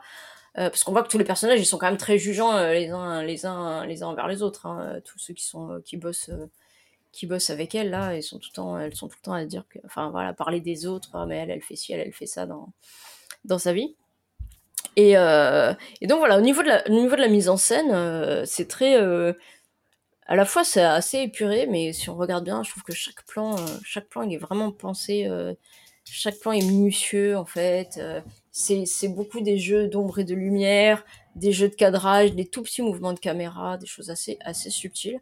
Et c'est des plans assez courts. Et, euh, et j'ai trouvé vraiment que ça donnait un, rythme, un rythme assez, assez, particulier au film. Et euh, je trouve ça un rythme prenant finalement. Parce qu'on est sur des scènes assez courtes et on est sur des, des fois même des conversations qui sont quasiment interrompues en plein, presque, voilà, presque en plein milieu de la conversation et on passe à, on passe à une autre scène. Et, euh, et moi j'ai enfin voilà je, je m'attendais pas finalement à aimer euh, à aimer ce film euh, à aimer ce film comme ça. Et euh, finalement voilà je, trouvais ça vraiment bah, vraiment très très intéressant. Et, et du coup j'ai un peu cherché bah, comment enfin comment Belmondo parce que je savais justement que Belmondo au départ était pas du tout était pas du tout faux était pas du tout motivé pour pour faire ça et qu'il a mis longtemps à le à le convaincre. Et je trouvais une anecdote, alors je sais pas si c'est vrai, mais j'aime bien l'anecdote en fait. Je crois que c'est lui d'ailleurs qui, raconte que en fait il était allé, euh, Belleville était allé euh, euh, le voir sur un, tournage où il était, je crois que c'était avec Godard, et il lui avait amené le, costume en fait. Et que, et que Belmondo, pour lui montrer vraiment non, ça allait pas le, ça allait pas le faire, il a dit bah tiens, donne-moi ton, costume de corbeau, là je vais le mettre. Il a dit moi pour moi c'était, une occasion de faire marrer la, faire marrer la galerie quoi. Et, et quand il l'a mis, il dit alors déjà euh, toutes les femmes me complimentaient au bout de, quelques minutes et bon je pense que ça a flatté son ego. Il dit et tout à coup je me, suis senti euh, solennel il dit en cinq minutes j'étais euh, j'étais curé et il dit et du coup ça j'ai voulu euh, bah, j'ai voulu voir si je pouvais vraiment incarner ça. Et, voilà. Et je, je, trouve ça je trouve ça enfin c'est vrai que bah il est toujours la, la, soutane c'est vraiment le... en fait tu veux dire que l'habit fait le moine eh bien alors justement non. Je veux dire que d'habitude on dit que l'habit ne fait pas le moine, mais que pour le coup l'habit fait, fait le prêtre. La, la soutane fait le curé. La soutane fait le curé. Ouais. Mais, euh, mais le moine non, ça, ça ne fonctionne pas avec le moine. Visiblement ça ne fonctionne qu'avec le qu'avec le, le, curé. Dans le, Matrix Reloaded en fait. Voilà, c'est ça. Bon, donc, bah, euh, merci voilà. pour cette belle présentation. C'est un film qui m'a qui m'a énormément touché, mais bref. Et vous, euh, est-ce que vous l'avez vu ou est-ce que vous avez vu l'autre version, sinon avec Romain Duris d'ailleurs? Oui, d'ailleurs que je n'ai pas vu, que je n'ai pas vu. J'ai pas vu, j'ai pas vu. J'ai rien non, à dire sur le arrêtez, sujet. Arrêtez vos conneries. Et euh... non, non, non, Ah, moi, ouais. Moi, je suis un fan hardcore, hein, vraiment pour le coup, hein, autant de Belmondo que de Melville. Alors, ce qui est rigolo, c'est que c'est ni mon Belmondo préféré, ni mon Melville préféré. Euh, Oui. Ça serait plutôt le Cercle Rouge, je pense. Euh, Mais je, pour, je, je pense que le moins bon Melville est sûrement meilleur que Non, le, moins meilleur bon film Melville de réal. est meilleur que le meilleur Brett Ratner. mais, euh, mais non, non, mais c'est un film qui est hyper intéressant. euh, en fait, euh, pour euh, pour pour, euh, pour pour la période en fait qu'il illustre, c'est-à-dire que toute cette période de Belmondo justement, euh, tu sais des années euh, bah, des années 50, hein, des années 50 60, en fait, avant qu'il devienne l'espèce de action hero à la française euh, qu'on connaît évidemment chez Gérard Houry, chez euh, Henri Verneuil, chez De Broca quoi. C'est en fait c'est c'est c'est tout ce qu'on retient le moins de lui. C'est-à-dire, on peut regarder ça, on peut regarder euh, des trucs comme bah, évidemment à bout de souffle, euh, Pierrot le fou, Weekend à Scott, ce que tu veux, pour se rappeler à quel, quel acteur formidable il était en fait dès le début. Et c'est un truc de fou quoi, pour voir à quelle présence physique il avait et surtout à quel Mm. point il était beau. Et ce qui est rigolo quand on pense que c'est un type à qui on a mis, on a qui on en a mis plein la gueule toute sa jeunesse en disant qu'il n'avait pas le pas le physique pour être acteur, tu vois. Euh, et parce que sa beauté, je pense que pour le coup, elle est, elle est Enfin, elle est plastique en partie. Ah mais ouais, elle, est on- vraiment- elle est, elle est ailleurs, quoi. On lui Surtout dans ce qu'il film-là, avait c'est un- là où ça, c'est là où vraiment euh, On- ça, ça se voit qu'elle est ailleurs. On aussi, lui quoi. disait qu'il avait un physique de boxeur, tu vois, enfin, ce que je trouve absolument Ah, aberrant. c'est à cause du nez, ça. Ben, à cause du nez, mais bon, moi j'aimerais bien avoir un millième, si tu veux, de. de- bon, ok, je, je prends quoi. Mais euh, non, non, et ce qui, est, ce qui est génial, en plus, tu, tu parlais de mise en scène épurée, c'est que, en fait, Jean-Pierre Melville, c'est la preuve que tu peux être un formaliste total, tu vois, euh, mais en même temps être un génie, quoi. Tu vois, clairement. Euh, Aujourd'hui, on a tendance parfois à voir le cinéma uniquement sous le prisme de, du dynamisme, parfois, tu sais, de, des mouvements de caméra, d'une certaine manière de découper son film. Alors qu'en fait, c'est vrai que Melville, quand il pense, c'était un type qui disait, par exemple, se refuser à toute forme d'expérimentation, quoi. Enfin, c'est un vrai, il se définissait lui-même comme euh, traditionnaliste, passéiste, quoi. C'est un type qui a quand même passé la moitié de sa vie à lutter contre la pornographie, quoi. Ouais, c'est pour, te- pour voir, pour illustrer un petit peu le personnage, quoi. Mais c'est ça qui est, c'est ça qui est formidable dans son cinéma, quoi. Tu vois, que ça soit là, que ça soit dans bah, l'armée des ombres aussi, que je considère comme un chef-d'œuvre absolu. C'est normal. Et le cercle rouge, qui vraiment, enfin, un des trucs qui m'a le plus marqué de ma vie, quoi. Mais c'est vraiment la preuve que, que tu peux, tu peux, tu peux être un vrai génie de l'épure, un vrai, un vrai formaliste convaincu et, et être un génie, quoi. Donc, euh, oui, oui. En même temps, ça va quand même avec un sens du détail. Ah, bien qui- sûr, qui bah, euh, évidemment, c'est un- un tueur en termes de composition de plan. Enfin, c'est, c'est, c'est, de toute façon, je pense que la carrière de Melville est quasi parfaite, quoi. Donc, euh, j'ai pas, j'ai pas grand chose de, de mauvais à dire sur Léon Morin, Léon Morin prêtre. Euh, juste que c'est, c'est moins bien que le samouraï. Voilà, c'est ce que j'ai. à dire. Alors, est-ce que tu trouves, euh, c'est qui le plus beau? C'est euh, Belmondo dans Les Morin prêtre ou, euh, ou Delon dans Le Samouraï? Ah non, c'est mais moi, compliqué. c'est- Team, je suis- team Belmondo. C'est moi. pas Moi, la je même suis chose, mais moi, je, aussi, hein. moi, je suis plutôt Team Belmondo, euh, voilà, pour, pour l'étendue de sa carrière. Après, je reconnais, je reconnais Alain Delon une certaine. Non, mais je dis, je parle juste en beauté. euh, Non, en mais beauté, alors pour en parler en beauté, qui est le beauté, plus non, mais beau pour parler en, pour parler en Ah, beauté, non, probablement Delon, Delon, Delon. plastiquement, il y Ah a bah rien oui. à dire. Bah, c'est tu- difficile tu- de faire regardes beaucoup même, mieux. Même les photos, tu regardes la piscine, tu regardes, je sais pas, plein soleil, il y a vraiment, genre, à un moment donné, tu peux pas être de bonne foi et dire, non, mais Delon, euh, pff, Ouais, moyen, quoi. C'est pas, possible. Ouais, c'est pas bof. possible. Sauf que Belmondo, c'est, voilà, c'est, là où, où pour moi, bah, c'est ailleurs. C'est-à-dire que Belmondo, il a une dimension en plus, quoi. Il y a une Hmm. dimension vraiment, euh, Et puis Bel- Belmondo est un, enfin, un acteur qui a 5 classes d'écart au-dessus de Delon. Enfin, je veux dire, il n'y a pas de. Ah oui, oui, en termes déjà de, de, de jeu d'acteur, de mais là, puisqu'on en était Mais bon, parlé si à, on en, parler, si on en parle de physique. beauté plastique, probable que oui, euh, il incarnait Mais- une certaine mais- idée de la perfection. Euh. Ouais, mais voilà. Mais par contre, je trouve que, que Delon a jamais irradié comme, euh, comme Belmondo peut le faire. Après, Non, bah non. euh, Ah, dans dans euh, dans euh, comment il s'appelle le film euh, je, je Ah, sais ça, plus ça le va être, ça va être le, ça va être le passage. Vas-y, allez, vas-y. dis-moi. Ah oui, le passage, le passage Je te formidable. connais, euh, Martin. Je te connais. Dans Mélodie en sous-sol, quoi. Dire Non, dans Non, le, le film dans euh, le film euh, qui a été remaké avec euh, Matt Damon, le film de, du Plein bateau. soleil. Plein soleil. Ouais, ouais, non, non, mais, mais c'est pour ça, dans Plein Soleil, il, Oui, mais- est, il est splendide. Mais en même temps, il est splendide, mais aussi parce qu'il est filmé. Genre, on sait vraiment qu'il est beau, et chaque plan est, est, est fait aussi pour montrer à quel point il est beau. Et ça fonctionne, attention, ça fonctionne vraiment. Le film est magnifique, tout ça. Mais ce que je veux dire, c'est que on n'a pas, enfin, j'ai envie de dire, on n'a pas besoin de filmer Belmondo de cette manière. C'est pour moi, c'est vraiment, vraiment différent. Je veux dire, après, j'adore, euh, j'adore Belmondo qui fait des cascades et tout ça. Mais effectivement, comme on disait, là, c'était la période. Enfin, quand je dis avant, il y a quand même une interview de l'époque euh, où il est avec Melville d'ailleurs pour la sortie de Léon Morin.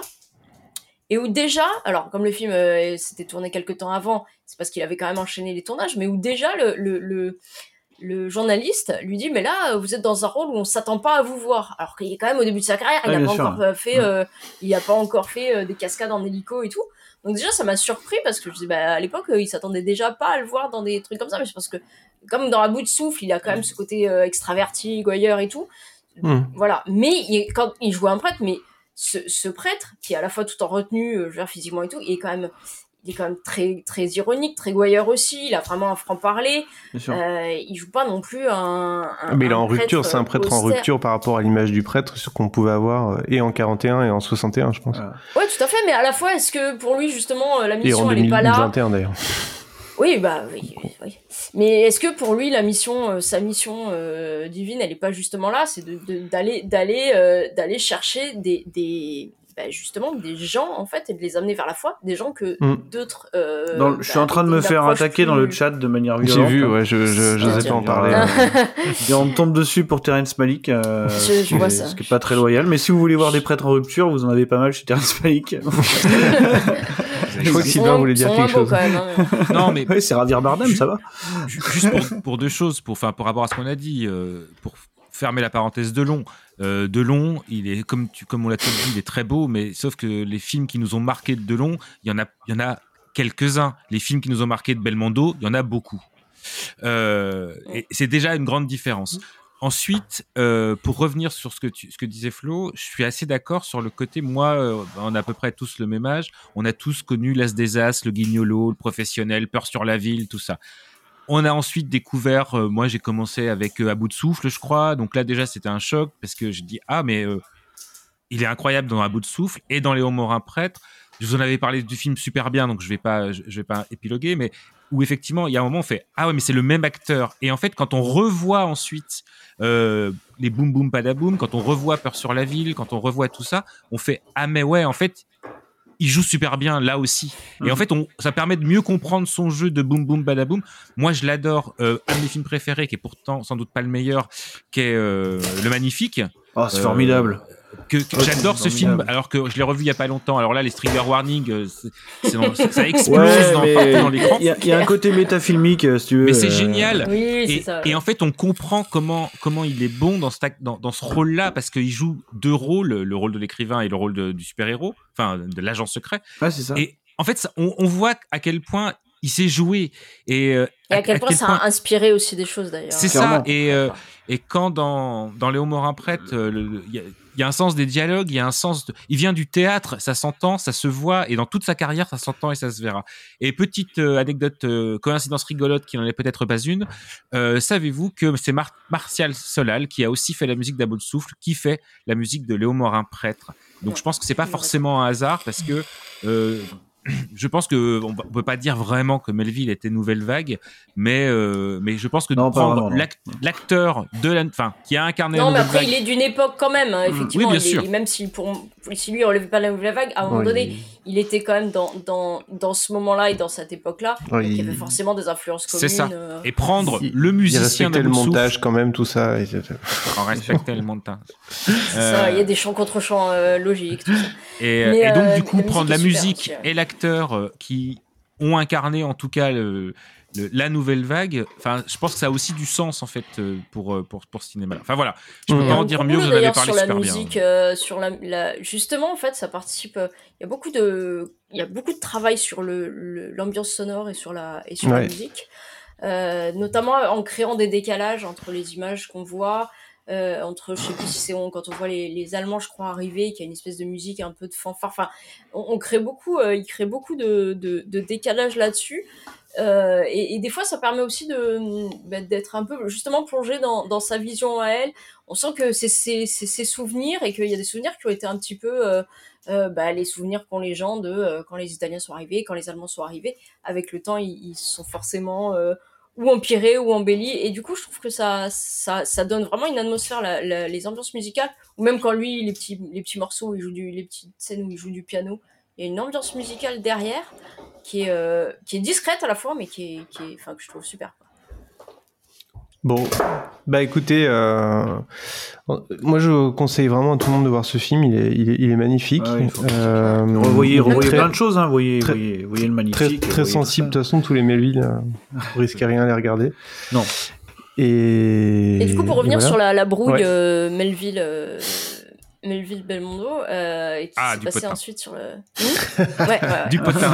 Du les- dossier, les- du dossier sur- tout neuf. Sur, sur les nez des, des fers chauds.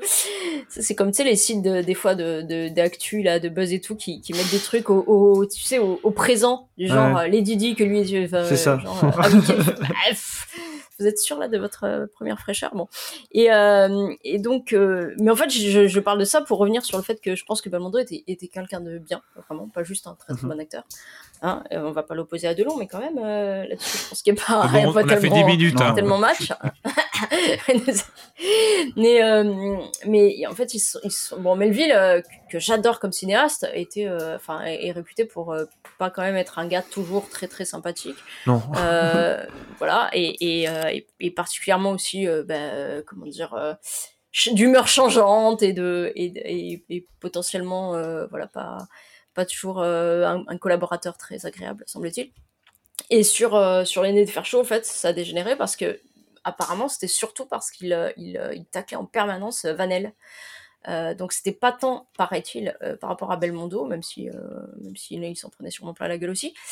Et, euh, et, et donc euh, Belmondo a fini par, euh, par clasher complètement euh, Melville et il paraît, alors selon les versions, euh, c'est pas tout à fait. euh, il- en fait, il lui aurait enlevé parce qu'on en- on a cette, toute cette, cette engueulade, euh, comme je disais, qui est ressortie dans un extrait sonore il y a quelques, il y a quelques temps. Il lui arriva souvent de se brouiller avec des acteurs qu'il avait adorés, avec Belmondo dans L'aîné des fers chauds. C'est une heure moins le quart maintenant. Eh bien, oui, mais écoute, il a raison, merde, parce qu'on nous fait revenir et rien n'est prêt. Faites-nous descendre quand c'est prêt, on n'est pas des guignols. Moi aussi, j'en ai marre, monsieur Melville. Marre, jusque-là, j'en ai ras-le-bol. Parce que moi, je suis pas un guignol. Et moi, ça je fait suis une un semaine guignol. que j'attends. Et moi, je suis un Hier, guignol. j'ai attendu de 8 heures jusqu'à Et 11 ça heures. m'amuse.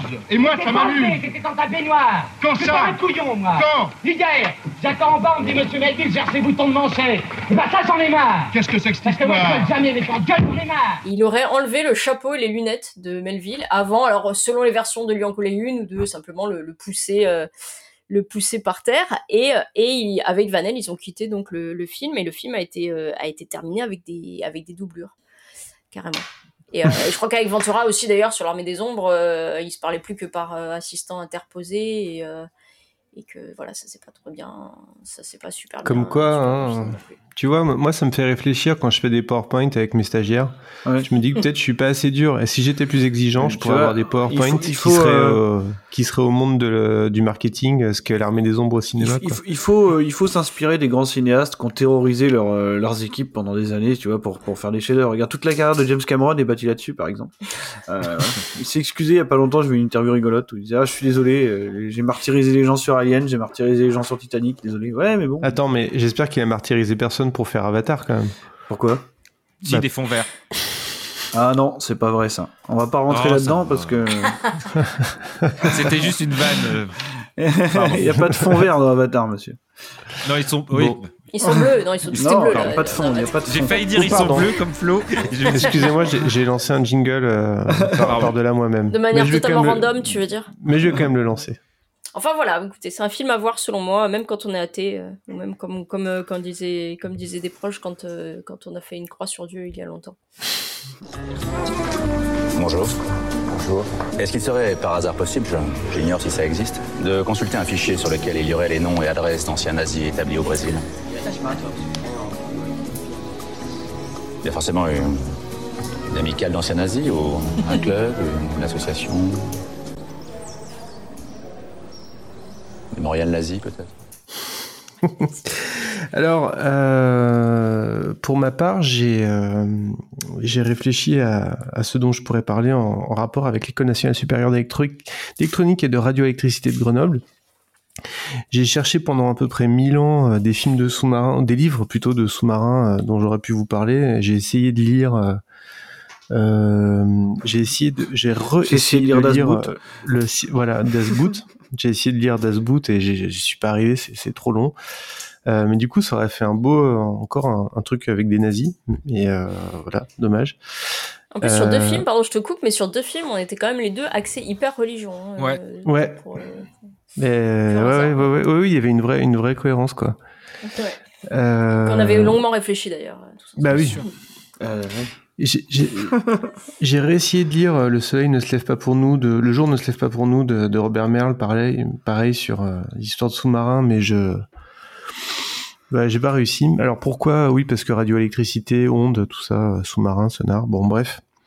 Donc finalement, je me suis rabattu sur. euh, j'ai lu un comics qui s'appelle Electric Sublime, juste parce que électrique. Et en fait, Donc, aucun Electric rapport avec les sous-marins, on est bien d'accord. aucun rapport avec les sous-marins, mais un rapport avec l'électricité. Et en fait, Electric Sublime, c'est quoi? C'est un, un comics qui est paru chez IDW, qui a malheureusement pas été traduit en France. Euh, Enfin, je dis malheureusement, mais je vais, je vais pas y aller par quatre chemins. C'est pas terrible. En fait, c'est euh, c'est un peu l'archétype de la fausse bonne idée. Alors pourquoi je disais que c'était le, le Ready Player One de l'art? Euh, C'est un peu vilain hein, de ma part de dire ça. Je vois, Marvin qui, euh, qui se coule la tête de, de dépit. Euh, parce que c'est un comics qui, comment dire, qui cumule ce qu'on reproche à tort ou à raison à, Ready Player One. C'est-à-dire de, de, de, de sauter d'une référence à une autre sans être capable de raconter une histoire euh, sans prendre du recul par rapport aux références qui sont égrenées, etc. Alors, je, je- Marvin va, va me dire Non, après je que je c'est je t'autorise à le reprocher au livre, mais pas au film. bon, moi je- j'accepte. La... Moi je suis très pour euh, la défense de Ready Player One parce qu'il y a trop de monde qui, euh, qui disent du mal de, du Ready Player One. Et moi je suis toujours pour l'underdog en fait. Ouais, t'as raison. Euh, bref, non, L'underdog mais de Spielberg, ça va. Ouais, ça va. Ça va, ça va. Non mais blague à part. Vous êtes cinq Blague- hein, à défendre Spielberg. Hein, c'est- personne ne l'aime. Blague à part, c'est un, un comics qui m'a énormément déçu parce que je m'attendais à un truc trop cool. euh, En plus, par contre, graphiquement, euh, le travail de, l'illustrateur qui s'appelle Martin Morazzo est vraiment hyper, hyper beau et hyper intéressant. Alors, je vous explique l'histoire. C'est tout bête. C'est un, détective euh, de l'art qui s'appelle, attention, jeu de mots très subtil, Arthur Brut, parce que du coup ça fait Art Brut. Oh. Euh, ouais, ouais, ouais. ouais.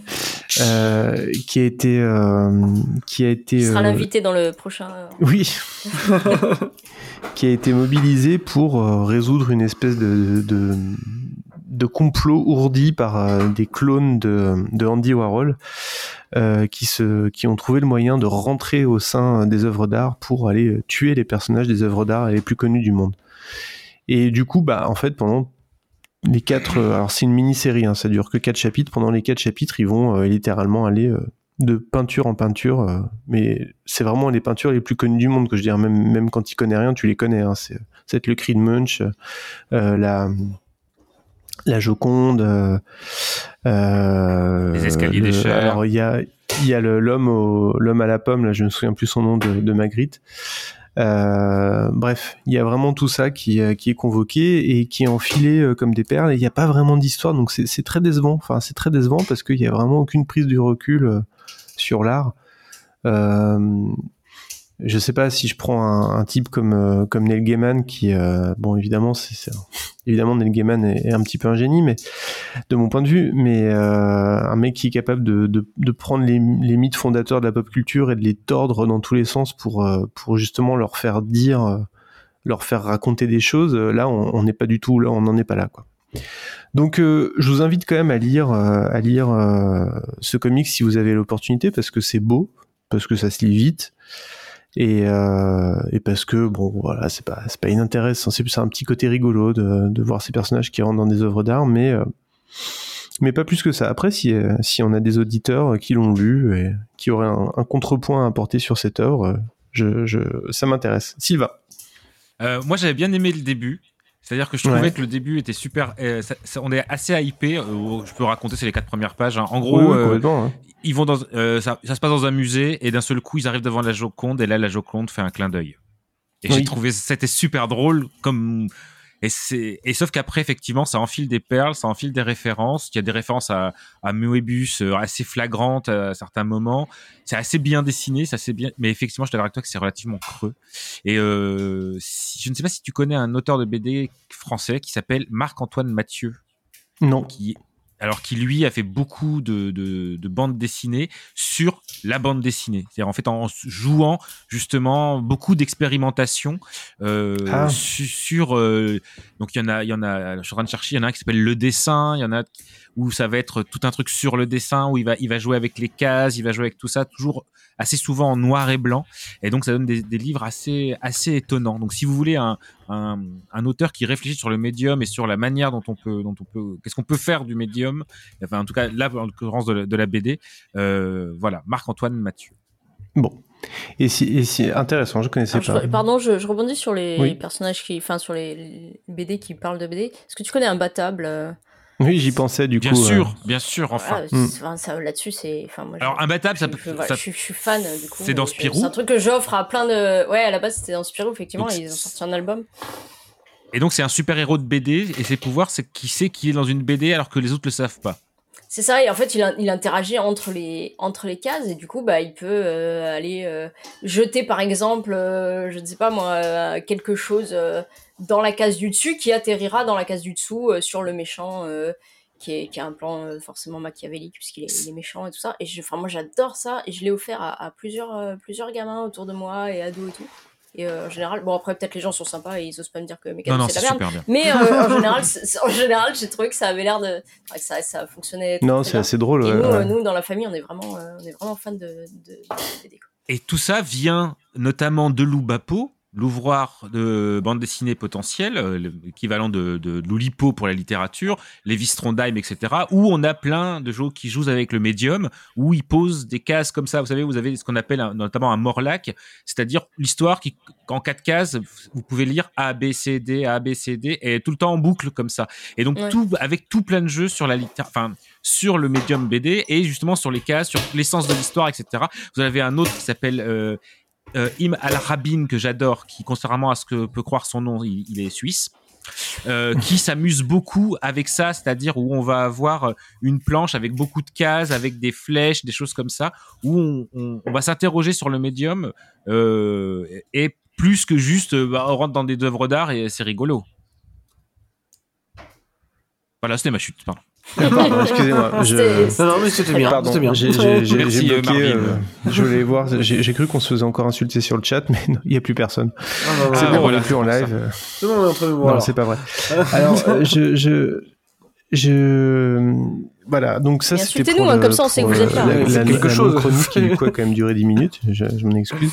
Et là, je m'apprête à faire un truc, euh, Bon, à faire réaliser une cascade que, Enfin, j'ai, que non, en fait, j'ai commencé, effectivement, je trouvais ce début sympa, C'est, et puis après, euh, j'ai dit, vous oula, mais bientôt, c'est pas l'heure de faire un podcast. Ah ouais, moi, il m'a dit que euh, c'était le Ready Player One de l'art, je l'ai mal pris, donc j'ai pas ouvert. Planté. Par principe. Ouais. Non, mais Après, moi, c'est un concept par contre que j'adore, c'est ce, ce truc de passer, euh, de passer de tableau en tableau. Il y a un film d'animation que j'aime beaucoup, français, qui s'appelle Le Tableau, de Laguny, je sais pas si vous connaissez, où euh, les personnages Je vous évoluent. perdu. euh, c'est des personnages de tableau d'ailleurs, qui évoluent de tableau en tableau, avec derrière une quelque chose d'une- de l'ordre d'une d'une- d'une critique sociale en fait sur les sur les classes euh, la bourgeoisie euh, les- enfin voilà des différentes classes sociales. Et, euh, et bon c'était le truc aussi qu'il y avait dans le roi et l'oiseau et tout. Et c'est- moi c'est un concept que je- j'aime beaucoup quoi. ce truc là un peu de, de, de- de personnages qui évoluent euh, de- d'œuvre en œuvre et tout ça. Et évidemment, comment ne pas faire le petit point Doctor Who, comme on a décidé maintenant visiblement d'en faire un à chaque émission, euh, dans l'épisode de- des 50 ans, les tableaux en trois dimensions où on peut se balader dedans. Martin a décidé ça- de partir. Martin a décidé de faire Ouais, un podcast tout seul ailleurs. Martin, il sait qu'il avait un autre truc enregistré. En fait, il a dit ma chronique est trop longue, euh, j'arrête. Je, vous avais perdu, je vous ai retrouvé. Les chroniqueurs font des chroniques plus longues que moi sur ma propre chronique, franchement, j'arrête. C'est scandaleux. Non, on était sur Euh, Doctor Who, on comprend voilà. hein, que, que ce- il y a des gens qui, il y a des gens qui. Non, mais oui, tout à fait. Le, enfin, superbe, superbe épisode. euh, Superbe épisode où justement, et c'est très très chouette d'avoir un, un tableau, en- un vrai trois- tableau en 3D. Voilà, c'était juste pour faire plaisir à Flo. Merci. Ça me fait plaisir. Euh, je, je, je me demande si j'ai pas perdu toutes les, euh, tous les enregistrements. Mais c'est pas grave parce Ce que serait- cet épisode-là, on pourra le refaire exactement pareil au mot près.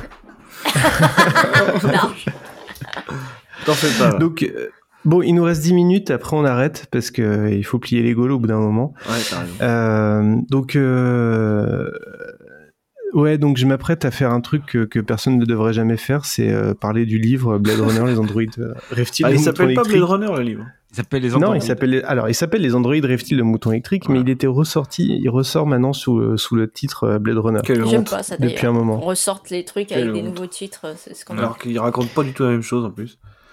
Ah, Donc moi, c'est un- sorti c'est- de donc- 1984 euh, qui s'appelle 2021. J'ai pas du tout aimé. C'est scandaleux. Euh, donc les androïdes rêvent-ils de moutons électriques qui est sorti en 1966, qui a été adapté en 1982 par euh, par euh, Ridley Scott? Meilleur réalisateur du monde. sous le titre de Blade Runner. euh, C'était Melville, on avait dit tout à l'heure. Ce qui a, Ouais. ce qui a donné un, Pardon. Du monde des donné un chef-d'œuvre absolu. Je pense que tout le monde est d'accord autour de cette table pour dire que Blade Runner est un chef-d'œuvre. Ouais, c'est pas ouf quoi. Non, je déconne. Je préfère le 2. En même temps, vous êtes vous avez le droit de pas être d'accord. Non, Alors moi j'aime beaucoup le 2 mais on va pas on va pas ouvrir ce débat là maintenant. Ah, si tu veux, on, on y va. Hein. On fera une spéciale. Ah, mais on, a, on a perdu tout le monde là, ça y est. la c'était la deuxième fois que je lisais euh, ce livre. Et en fait, euh, je pense qu'il faut vraiment le lire beaucoup de fois en fait pour euh, pour pour bien s'en imprégner. C'est hyper dur, je trouve, de lire ce livre quand on a le film en tête, euh, parce que le livre est quand même vraiment complètement différent.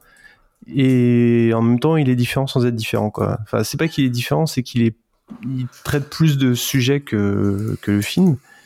Il y a quand même un angle vraiment différent, mais en tout cas, c'est marrant parce que pour faire le lien avec euh, avec vos, avec deux des trois chroniques précédentes, euh, on est encore une fois beaucoup dans la thématique du divin, du euh, de ce qu'est Dieu, de ce qu'est le divin, de ce qu'est la foi. Et ça, c'est quand même quelque chose d'assez incroyable chez. Alors, j'ai oublié de préciser, mais je pense que tout le monde le sait que ce, livre a été écrit par Philippe Cadic. Euh, c'est assez incroyable ce, rapport complètement fou euh, à qu'est-ce que c'est que le divin et qu'est-ce que c'est que, Dieu. Et ce qui est, frappant, c'est que donc j'ai cru lire que à ce moment-là, en 66, Kadik était pas encore dans sa période mystique euh, où il est devenu euh, complètement euh, complètement zinzin sur ça, à faire des conférences sur euh, sur qui est Dieu. Point, point Michel Sardou. euh, sur qui est Dieu, sur pourquoi Dieu, etc. Euh, finalement, c'était presque un livre qui voulait faire en, en, en, critique de la, de la pratique du christianisme, mais il tient un discours tellement euh, anti-manichéen euh, dans le livre, avec euh, notamment bah, des gens qui sont euh, malgré tout dans une, dans une forme de foi un peu dévoyée, mais à la recherche d'une empathie et d'une fusion avec avec euh, leurs semblables que finalement je trouve que c'est un, un, livre qui donne qui redore un peu le, le, blason de la religion dans le sens euh, dans le côté euh, communion et, et, et faire en sorte que des, des gens se retrouvent autour d'idéaux communs. Alors pourquoi on part on, alors je suis tout de suite parti sur Dieu. Euh, parce que le il y a un point euh, très fort euh, dans, dans, le livre qui n'est pas présent dans les films, c'est la pratique d'une religion qui s'appelle le mercérisme et qui en fait consiste à ce que tout un chacun mette les mains sur une boîte étrange pour revivre l'ascension d'une montagne par par un homme qui s'appelle Wilbur Mercer et qui va et qui, qui se prend des pierres tout le long euh, à chaque fois, ça me fait penser au, à la vie de Brian. Euh, que le, le, premier qui n'a jamais dit, euh, il a dit Jéhovah, donc euh, vous pouvez le, vous pouvez le lapider. Euh, et, et, en fait, au bout d'un moment, on se rend compte que que le, le, ce, type-là n'est pas n'est pas ce qu'il pense être, n'est pas ce qu'il ce qu'il prétend être, mais finalement, c'est pas si grave, quoi. C'est un peu le, un peu la morale de, de l'histoire. Et euh, ça me fait un peu penser au, au débat, euh, au débat théologique qu'ont euh, Léon Morin et, et, euh, et décidément, j'arrive pas à me rappeler son nom. Barney. Voilà. Euh, dans le film. Et donc voilà, je trouve que c'est un livre qui vaut vraiment le coup d'être lu pour explorer cette, dimension un peu, divine qui est complètement absente, enfin qui est pas mal absente des films. Elle est quand même un peu présente dans les films parce que évidemment il y a la question de l'âme. Euh, Qu'est-ce que l'âme? Euh, les androïdes, euh, les androïdes euh, ne rêvent pas de moutons électriques dans dans les films Blade Runner. Ah, t'as spoilé la fin du coup. Mais je sais pas. D'après vous, qu'est-ce que c'est, qu'est-ce que ça veut dire dans les films Blade Runner ou dans les livres Blade Runner, rêver de moutons électriques? Ah bah si, si, si, on le savait, si tu veux, je pense que on ouais. aurait fait un best-seller. je pense que l'intérêt justement de, de Blade Runner euh, ou que du film ou des livres de Kadik euh, quasiment dans leur intégralité, c'est que chacun voit un peu midi à sa porte. C'est-à-dire que c'est compliqué. On, on, peut on peut parler du Bic, on peut parler du Maître de Haut Château, on peut parler, enfin toutes les nouvelles de Philippe Kadik je pense qu'on peut en avoir des lectures extrêmement différentes. Et justement, c'est de faire quelque chose. À la base, quand on commence, quand euh, à la fin de l'adolescence, début de la vingtaine, on dit tiens, lis Philippe Cadic, tu vas voir, c'est cool, c'est de la SF. Personne n'est prêt. C'est pas de la SF, c'est c'est beaucoup plus que ça. Et, et, sauf que c'est vendu comme ça, hein, attention. Hein, c'est des objets philosophiques. C'est exactement ça. Et du coup, il euh, y, a des, y a des lectures comme ça où euh, c'est compliqué de, de savoir euh, qu'est-ce que qu'est-ce qu'il a voulu dire. Même est-ce que lui il sait On n'est même pas sûr. Et, et voilà. Il y en a un qui sait. Il y en a un qui sait, il y en a un qui s'amusait à répondre à tout. C'est Ridley Scott. Euh, Ah, punaise. J'en étais sûr. Ah non mais c'est vrai, bah, je veux dire, euh, on, on, on est, on- c'est, moi ça me fait hurler de rire, c'est qu'on est toujours en train de parler, tu sais, de Blade Runner comme comme une œuvre qui est pas censée livrer véritablement de réponse finalement, parce que comme tu disais, tout Oui. le monde peut y voir un petit peu tout ce qu'il veut, notamment sur la question centrale de Descartes est-il un répliquant, n'est-il pas un répliquant, machin, et, et tout le questionnement que ça entraîne. Et, moi ça me fait rire quand 20 ans après le film, t'as un réalisateur qui se pointe et qui dit si si, un répliquant, c'est comme ça. Ça, ça me fait beaucoup marrer quoi. Donc, euh, dans ce, non, non, juste voilà, tu vois, il y en a, y en a un qui pense, qui pense détenir la vérité dans cette histoire et ça me fait beaucoup rire. Et ce qui est marrant, c'est que dans, dans le roman, euh, Descartes n'est pas du tout un. un Non. alors déjà, c'est pas un répliquant et c'est pas un Harrison Ford non plus. Non, absolument pas. C'est-à-dire que c'est. C'est-à-dire que c'est vraiment le, c'est l'employé de bureau euh, anti-charismatique au possible, euh, le mec qui a vraiment une vie de merde et qui donc lui, en tout cas, rêve de son mouton. euh, alors il rêve pas de son mouton électrique, il rêve d'un vrai mouton puisque autre chose qui est pas du tout explorée dans les dans, dans les films et qui est hyper fort dans le dans le livre, c'est le fait de de dire que euh, bah, ce qui caractérise, alors ce qui va caractériser les humains versus les réplicants, c'est l'empathie, ça on, on le voit beaucoup dans les films, mais par contre ça se manifeste par le, le fait d'avoir un animal. Mhm. Le nec plus ultra pour démontrer son, son humanité, c'est d'avoir un animal. Et finalement, euh, donc ils- ceux qui n'ont pas les moyens de se payer des vrais animaux se payent des animaux électriques, des moutons électriques par exemple. Et euh, même des gens qui en ont strictement rien à battre des animaux vont quand même avoir des vrais animaux euh, organiques pour euh, montrer que euh, ils sont aussi euh, des gens empathiques. Donc c'est toujours toujours ces, ces questionnements hyper compliqués de euh, bah, euh, évidemment c'est central dans le livre comme c'est central dans le film. Qu'est-ce qui nous différencie entre entre nous et les androïdes? Et, euh, et, bon voilà. Et, le, troisième point que je trouve hyper touchant dans, ce bouquin, c'est euh, un, truc qui revient sans cesse dans les, dans les, dans les histoires de Philippe Cadic, c'est euh, est-ce que finalement les, les plus intelligents de nos sociétés, c'est pas ceux qui sont tout en bas de l'échelle, ceux qu'on considère comme les, les plus bêtes, euh, les demeurés, euh, les, les, les, déficients intellectuels, est-ce que c'est pas eux finalement qui ont tout compris et qui sont pas le plus à même de, de sauver notre monde et de sauver notre société? En fait, il se pose, il fait même plus que se poser la question, il apporte quand même des réponses assez nettes par rapport à ça, et je trouve que c'est toujours amené avec beaucoup de finesse et de, tendresse, et euh, c'est beaucoup le cas euh, avec euh, ce personnage donc qui s'appelle John Isidore qu'on retrouve pas dans les films.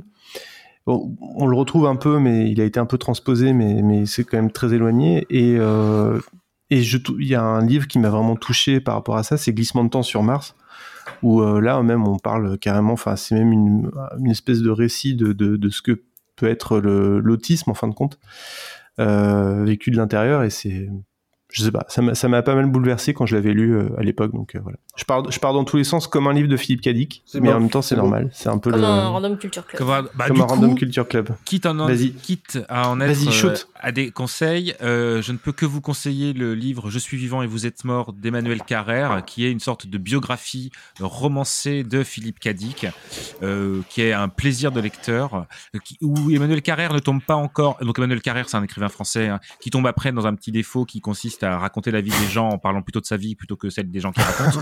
Putain. Ah merci, parce que j'ai essayé de lire euh, son Voilà. truc sur le sur le, le tsunami, je suis devenu fou quoi. Oui, oui, non, mais c'est ça.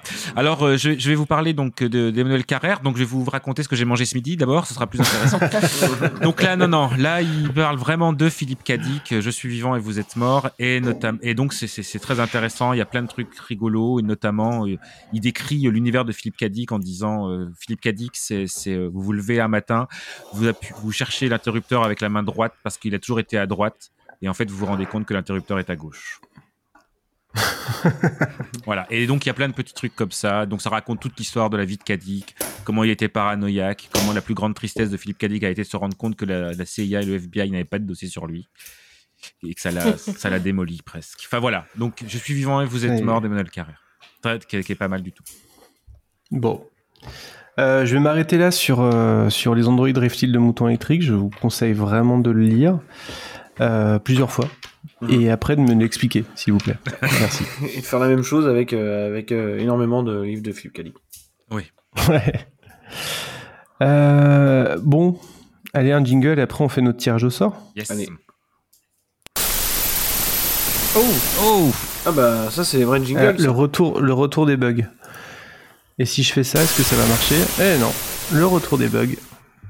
Ah, ça c'est vraiment. Je suis un peu euh, déçu qu'on n'ait pas enchaîné sur euh, Phi- Philippe K, Dick Wolf et qu'on n'ait pas parlé de Law and Order ce soir. Ok. J'ai failli en parler euh, à un moment donné, le, le Order, parce que pourquoi déjà? Ah, je sais plus. J'avais trouvé une connexion, puis je sais pas. ça- Ah bah tu vois, là, tout est connecté à Law and Order. Dans le système judiciaire, les crimes sexuels sont considérés comme particulièrement monstrueux. À New York, les inspecteurs qui enquêtent sur ces crimes sont membres d'une unité d'élite appelée Unité spéciale pour les victimes. Voici leurs histoires. Toutou. Alors, dites-moi, qu'est-ce que vous avez, euh, qu'est-ce que vous allez mettre dans le chapeau? Donc, on rappelle, hein, le principe, c'est que là, on va tirer au sort le sujet de la prochaine émission. Euh, chacun d'entre nous a, fait un, un multi-tirage au sort d'articles sur Wikipédia et on a gardé un seul à mettre dans le chapeau. Euh, on va aussi ajouter dans ce fameux chapeau un article qui nous a été suggéré par nos auditeurs et followers de Twitter. Alors, je dirai à la fin quel est le quel article vient euh, de nos auditeurs, mais dites-moi, dis-moi Sylvain, quel est ton article? Alors moi, je vous assure que j'ai pas fait exprès parce que je l'avais tiré avant que l'émission commence et je savais pas qu'on allait parler de tout ça. C'est le jockey de l'espace. Space Jockey, c'est une nouvelle de Robert Heinlein, publiée pour la première fois dans le journal The Saturday Evening Post en 1947, en 67 en français, faisant partie de l'histoire du futur. La nouvelle décrit une journée dans la vie d'un pilote de fusée aux commandes d'un vaisseau spatial commercial sur les trajets réguliers entre la Terre et la Lune. donc, donc si on tire ça au sort, on est obligé de parler de Prometheus concrètement. Je, je ne sais pas. Ah, meilleur C'est- voilà. réalisateur du monde, hein, on l'a dit. Comment? Meilleur réalisateur du monde, on l'a dit. Je sais que je suis à 98% sérieux quand je dis ça. Mais on sait que t'es Bah, toujours sérieux. grand- Pardon. C'est- un, grand réalisateur. Bah ouais. Oh, bah, tu sais, hein, il n'a n'y a, y a pas, y a pas tant que ça de défenseurs de Ridley Scott finalement. hein. Il y a plus. Non, non. Au-delà d'Alien et Blade Runner, honnêtement, il n'y en a pas tant que ça. Bah, pff, normalement, Les gens ils vont venir te parler de Kingdom of Heaven, de Prometheus, d'Alien Covenant, tu vois. Bah, c'est le, c'est le Ridley Scott tardif qui nous fait un peu. Ouais, euh, ouais, ouais. Même, même le Ridley Scott tardif n'est euh, visuel, n'a visuellement pas d'équivalent. Bah, heureusement. Ah non, mais bon. Bref. Je pense qu'on va avoir donc à jour. chaque fois maintenant une chronique sur Ridley Scott, c'est ça? Ah, c'est normal, c'est, c'est, il est dans Le mon top meilleur 3 all time. Euh, Je peux rien. en fait, normalement, je suis censé parler de mon top 3 all time à chaque fois. Donc, j'ai pas réussi encore à parler de Terrence Malick et de Choyark, mais, euh, mais ça vient. Là, J'ai un problème pour noter. euh, Excusez-moi, je... Mais je te l'ai envoyé dans le j'ai un problème technique. Non, non, je sais, c'est pas ça. C'est, c'est, c'est, c'est, c'est pas toi le problème, c'est moi. Arrête. c'est qu'il me faut un fichier où je vais noter. Où je vais noter et après vous allez me dire un numéro. Et là, comme je suis en train de paniquer, j'ai tapé Google dans Google. Et ça- Et que c'est ça Internet. Meilleur, meilleur, Ça n'a rien meilleur fait de bon. Ça n'a rien fait de bon, vous pouvez imaginer. Ah. Erreur 404, c'était la, la dernière fois. La. Ah là là, désolé, l'application Doc s'est arrêtée de façon inattendue, mais c'est pas possible. Voulez-vous signaler Bah, Tu vois, tu nous le signales d'ailleurs. Voilà, Merci. fait. Ça me fait Ça, à chaque c'est fois, clair. à chaque fois que je vois ça, ça me fait penser au sketch de François Pérus où ils font. Euh... Bon, non, vous voyez pas. Ça chante la petite chanson. Ah bon Tenez, faites essayer votre traitement de texte. Alors plus perfectionné, vous dites Beaucoup plus. Ça se plante pas, quoi. Désolé, l'application a quitté inopinément le système suite à une erreur numéro 72. Euh, en fait, ça se plante, mais ça vous chante une petite chanson. Je vois. Bon, et ben. C'est super, hein Ouais, c'est. Bon, je le mettrai. euh, je le mettrai, J'arrive euh, pas à voit ça celui-là. au montage. Je sais que j'en ai plein de François Pérus, mais celle-là, je l'ai pas. Ouais, là, ça me revient pas. Mais Celle-là, bon, non, après, je si l'ai tu le pas. relances, il y a des chances que ça me revienne. Chantonne. Ok, Space Jockey, c'est c'est noté. Non, je peux pas. Euh, Ensuite, alors Marvin, c'est quoi toi Alors, ton- moi, je, je suis arrivé alors, très très proche du jockey de l'espace. Euh, C'est-à-dire que moi, c'est la page Wikipédia du pharmacologue. Voilà. Donc, un pharmacologue est un pharmacien, médecin ou tout scientifique spécialisé en pharmacologie. Voilà. Ok. Donc, euh, c'est- c'est c'est un sujet relativement facile. hein. Donc potentiellement le, le pharmacien de nuit, par le, le pharmacien de garde avec, euh, avec Vincent Le Perez. pharmacien de garde, pardon. Ouais, c'est ça. Super, super film. C'est à ça que je pensais. Oui, bah oui, on, est- Ok. on a tous les mêmes refs, hein, c'est bon. Bah, C'est inquiétant aussi. oui, ça peut être alors inquiétant. toi, Florence, c'est quoi? Alors moi, c'est euh, c'est Can't, Can't Catch Tomorrow, Good Shoes Won't Save You This Time, qui Ok. est euh, donc euh, une chanson du groupe gallois de rock alternatif Lost Prophets, troisième single Hmm. extrait de leur troisième album. Libération Transmission. La chanson a atteint la 35e place au UK Single Charts, ce qui est la plus basse position pour un single de Libération Transmission. Ok. Alors, J'ose à peine imaginer les trucs que t'as dû écarter pour garder ça en fait. Voilà. Alors euh, oui, bah je, je- tu, je- tu veux, tu veux les savoir par euh, par pur euh, Ah bah, vas-y, balance. On avait alors attends. Moi, j'ai écarté un athlète gabonais. Euh, moi j'a- j'avais l'ère urbaine de Célesta. Ah mais si, c'est à C'est Strasbourg ça. À Mulhouse. Non, c'est à Strasbourg, ça Strasbourg. J'ai plein de- Oui, enfin, bon, c'est c'est c'est c'est Célesta quoi. Enfin, je veux dire c'était l'ère urbaine de Célesta et la mine de Crupi. Ah, Ah, non, oui. Non, vraiment, je t'ai pas. Oui, bien sûr. Ah, Ouais, ah, ouais. La mine de Crupi il y a- vers, il y a euh, une- église là-bas, c'est ça. Il y a une- vers, la, vers la boulangerie. voilà, c'est ça. Donc, euh, donc bah du coup non, en fait, je m'étais dit que voilà, Lost Prophets, euh, Yuka, tout ça, Voilà. il y avait peut-être un, un- Ok, bon, très bien. Euh, moi, moi, qu'est-ce que j'ai à vous proposer? pardon. Oui, c'est. Mais ce prophète, je connais un peu du coup. Ouais, moi aussi. ouais. Plus. Donc, moi, j'ai le Vector R, qui est un lanceur spatial ultra léger et longtemps. partiellement réutilisable de la société américaine Vector Space System. Son développement a été interrompu par la défaillance financière de son constructeur au cours de l'été 2019. Ce petit lanceur d'environ 6 tonnes était conçu pour placer sur une orbite basse un ou plusieurs nanosatellites ayant une masse totale d'environ 60 kg. Voilà, voilà. D'accord. Euh, voilà. Donc, euh, Prometheus encore, quoi. Donc pareil, euh, ouais. Donc pareil, je vous laisse imaginer les trucs que j'ai dû écarter pour, pour avoir ça. Et alors, je vais vous parler de... Donc on a, on a eu pas mal de jolies propositions sur Twitter euh, de, de, de sujets. Je les reprends, il y en a qui m'ont bien fait marrer. Il y en a, celui qui m'a le plus fait marrer, je crois, c'est le championnat d'Autriche 2011-2012. je me suis dit, là, c'était vraiment chaud quand même d'imaginer de parler de, du, euh, du championnat d'Autriche. On a eu Polig Monjaret, euh, musicien euh, spécialisé en musique bretonne et irlandaise. On a eu, euh, on a eu Willem von Tretter, qui n'était pas traiteur, mais qui était un, un musicien allemand. Ah non, un ingénieur civil allemand, pardon. C'est pareil. Disponible pour vos mariages. euh, Entre deux ponts, il peut venir vous chanter une chanson.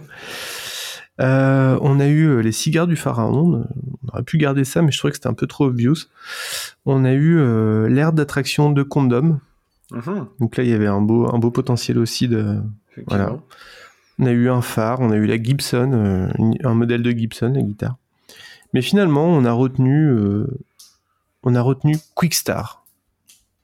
Quickstar est un étalon de saut d'obstacle euh, de race selle français. Il mène une carrière sportive internationale au plus haut niveau avec 500 000 euros de gains sous la selle de Nick Skelton et de Meredith Michaels Beerbaum. Il devient ensuite un grand étalon reproducteur, agréé dans 20 studbooks différents. Donc, je ne sais pas ce que c'était qu'un Non, studbook c'est- jusqu'à il y a quelques heures, mais j'ai compris du coup. Donc voilà, c'était un, c'était un. Un beau cheval. Ok. on, Voilà, a, on, a, Quick- on, a, on, a, on a zappé la, la chanson de Justin Bieber quand même aussi. hein, qui- Oui, il y avait une chanson de Justin Bieber aussi. Euh, voilà. Pourtant, il y avait euh, tellement à dire. Non, Alors, qui, euh, qui a envie de dire un chiffre là? Qui, se, qui se sent la lourde responsabilité de donner un chiffre? Qui avait donné le chiffre la dernière fois Ah, Je sais sais plus d'ailleurs. C'était Sylvain. Non, non, ouais, bah du coup, Florence, ça va être encore ma faute. Ouais.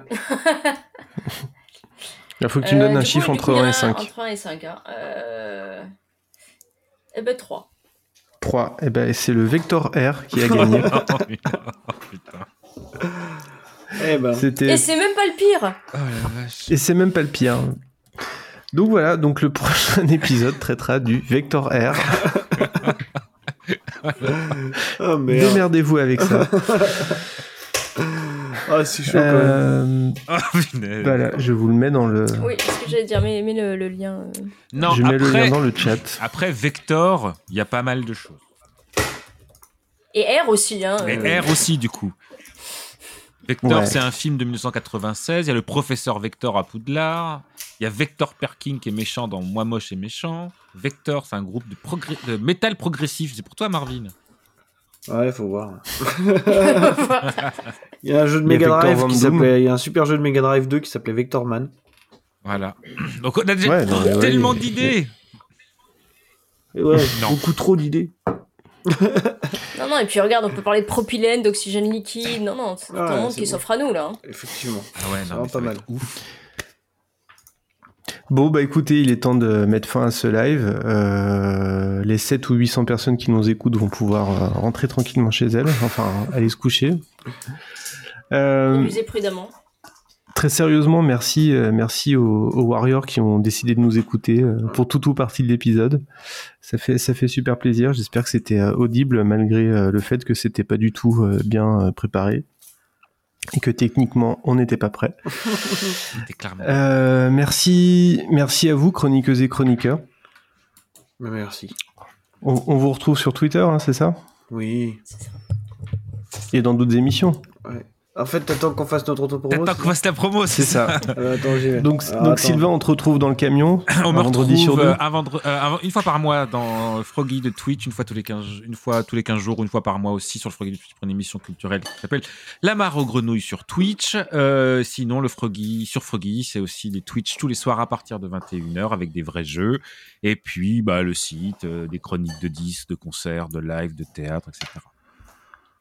Et S20B sur Twitter. J'avais si oublié de jamais- si jamais. ATS20B sur Twitter. Attendez, j'avais oublié de lancer mon outro. Ah. Oh bah non, laissez tomber. Ah, laissez c'était tomber. dommage. C'est pas possible, Zencaster. Je Quand vais demander à veut pas. Zencaster de me rembourser. Ça veut pas. Voilà. Non, non, mais attendez, attendez. Je refuse qu'on ne, f- je refuse de, de- qu'on ne puisse pas utiliser ce, ce jingle d'outro. Partons sur un échec. Attendez, il est en train de charger. Ça va arriver. Ça va arriver. Et dès, dès que le jingle d'outro sera parti, Marvin pourra faire son outro promo. Voilà. Mon outro promo. Son outro promo. C'est ça. C'est quand tu fais ta promo à outro, c'est ça? C'est ça. J'osais pas faire le rapprochement, mais On l'avait tous fait. hein. Et c'est ça. Il fallait qu'il y en ait un qui se lance, quoi. Pardon. ah, voilà. Putain, c'est beau. C'est putain.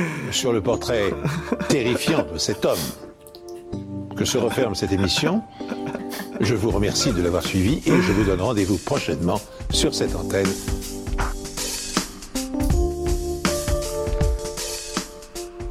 Quand je pense qu'au montage qu'il va y avoir derrière, parce qu'on en est quand même à 5h15 d'enregistrement.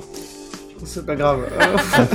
Non, mais il y aura pas de montage. Donc, euh, hein, ça, non, faut c'est pas rêver. hein. Non, non, donc euh, bah, Marvin Montes sur Twitter, hein, comme d'habitude. Sinon, récemment, il y a eu un Final Cut, un nouvel épisode qui est sorti sur Tony Scott, euh, avec, euh, avec mon ami Creepers de, du podcast VHS et Canapé. Euh, il y a dû avoir un shitlist qui est apparu il y a pas très longtemps sur le pire James Bond. On avait parlé de Moonraker, de Quantum of Solace et de No Time to Die, avec Pierre Brosnan et, et Alberi. Euh, qu'on a enregistré avec Queen du podcast Le Coin Pop et euh, ce cher Rico, donc hein, que l'on connaît de, de Nanarland évidemment. Euh, sinon voilà, on prépare un nouveau Final Cut en ce moment sur Guillermo del Toro. On va enregistrer bientôt avec avec euh, Yannick Eke Logan, euh, voilà ex-rédacteur en chef de jeuxvideo.com. Donc voilà. Sinon c'est tout, Cool. tout pour l'instant. Et toi, Florence? Moi, on me trouve sur Twitter euh, F underscore euh, tout underscore court. Et puis, euh, on, on me retrouvera un jour dans un, un podcast euh, mon voisin Miyazaki. Et euh, ben, quand, euh, fait, quand, quand moi et le, le co, euh, co-présentateur, on, on- on se sera. On n'aura plus la flemme. Voilà, c'est ça. Quand on aura du temps. On dit quand S'il te propose Ouais. le direct, dis non La flemme, direct. c'est le. C'est le temps. ouais, carrément. Et, euh, et voilà. Non, mais je suis contente qu'on ait réussi quand même ce, ce live. Et en plus, euh, on on a eu aucune interruption de- d'enfants. parce que depuis tout à l'heure, je regarde la porte derrière. Genre, pas- Oui, c'est vrai. Et rien que ça, rien que ça, je pense qu'on peut considérer ça comme une réussite. C'est une réussite. C'est- on a eu je- le chat, mais pas les enfants. Je n'appellerai, je, je ne- pas ça. Je ne dirais pas que c'est un échec. Je dirais que c'est une C'est vrai réussite. que ça n'a pas marché. Bon bah merci. Bah quant à moi, vous pouvez me retrouver sur euh, sur Twitter, hein, Martin Gamera. Et sinon, euh, il y a le compte Twitter de l'émission qui sert à, à adresser vos plaintes, vos, vos récriminations, vos demandes de remboursement. Enfin, voilà. Parlez-en à vos amis. Qu'on prendra soin d'ignorer d'ailleurs. Et votez pour nous Allez. pour le Paris Podcast Festival. Oh, pour le Paris Podcast Ah, c'est Festival, évidemment. En avance pour l'année prochaine, on n'est jamais trop Ouais, faites-le. Allez, bon, bah, merci à toutes et à tous, et puis à bientôt pour le Bientôt. R. Oh.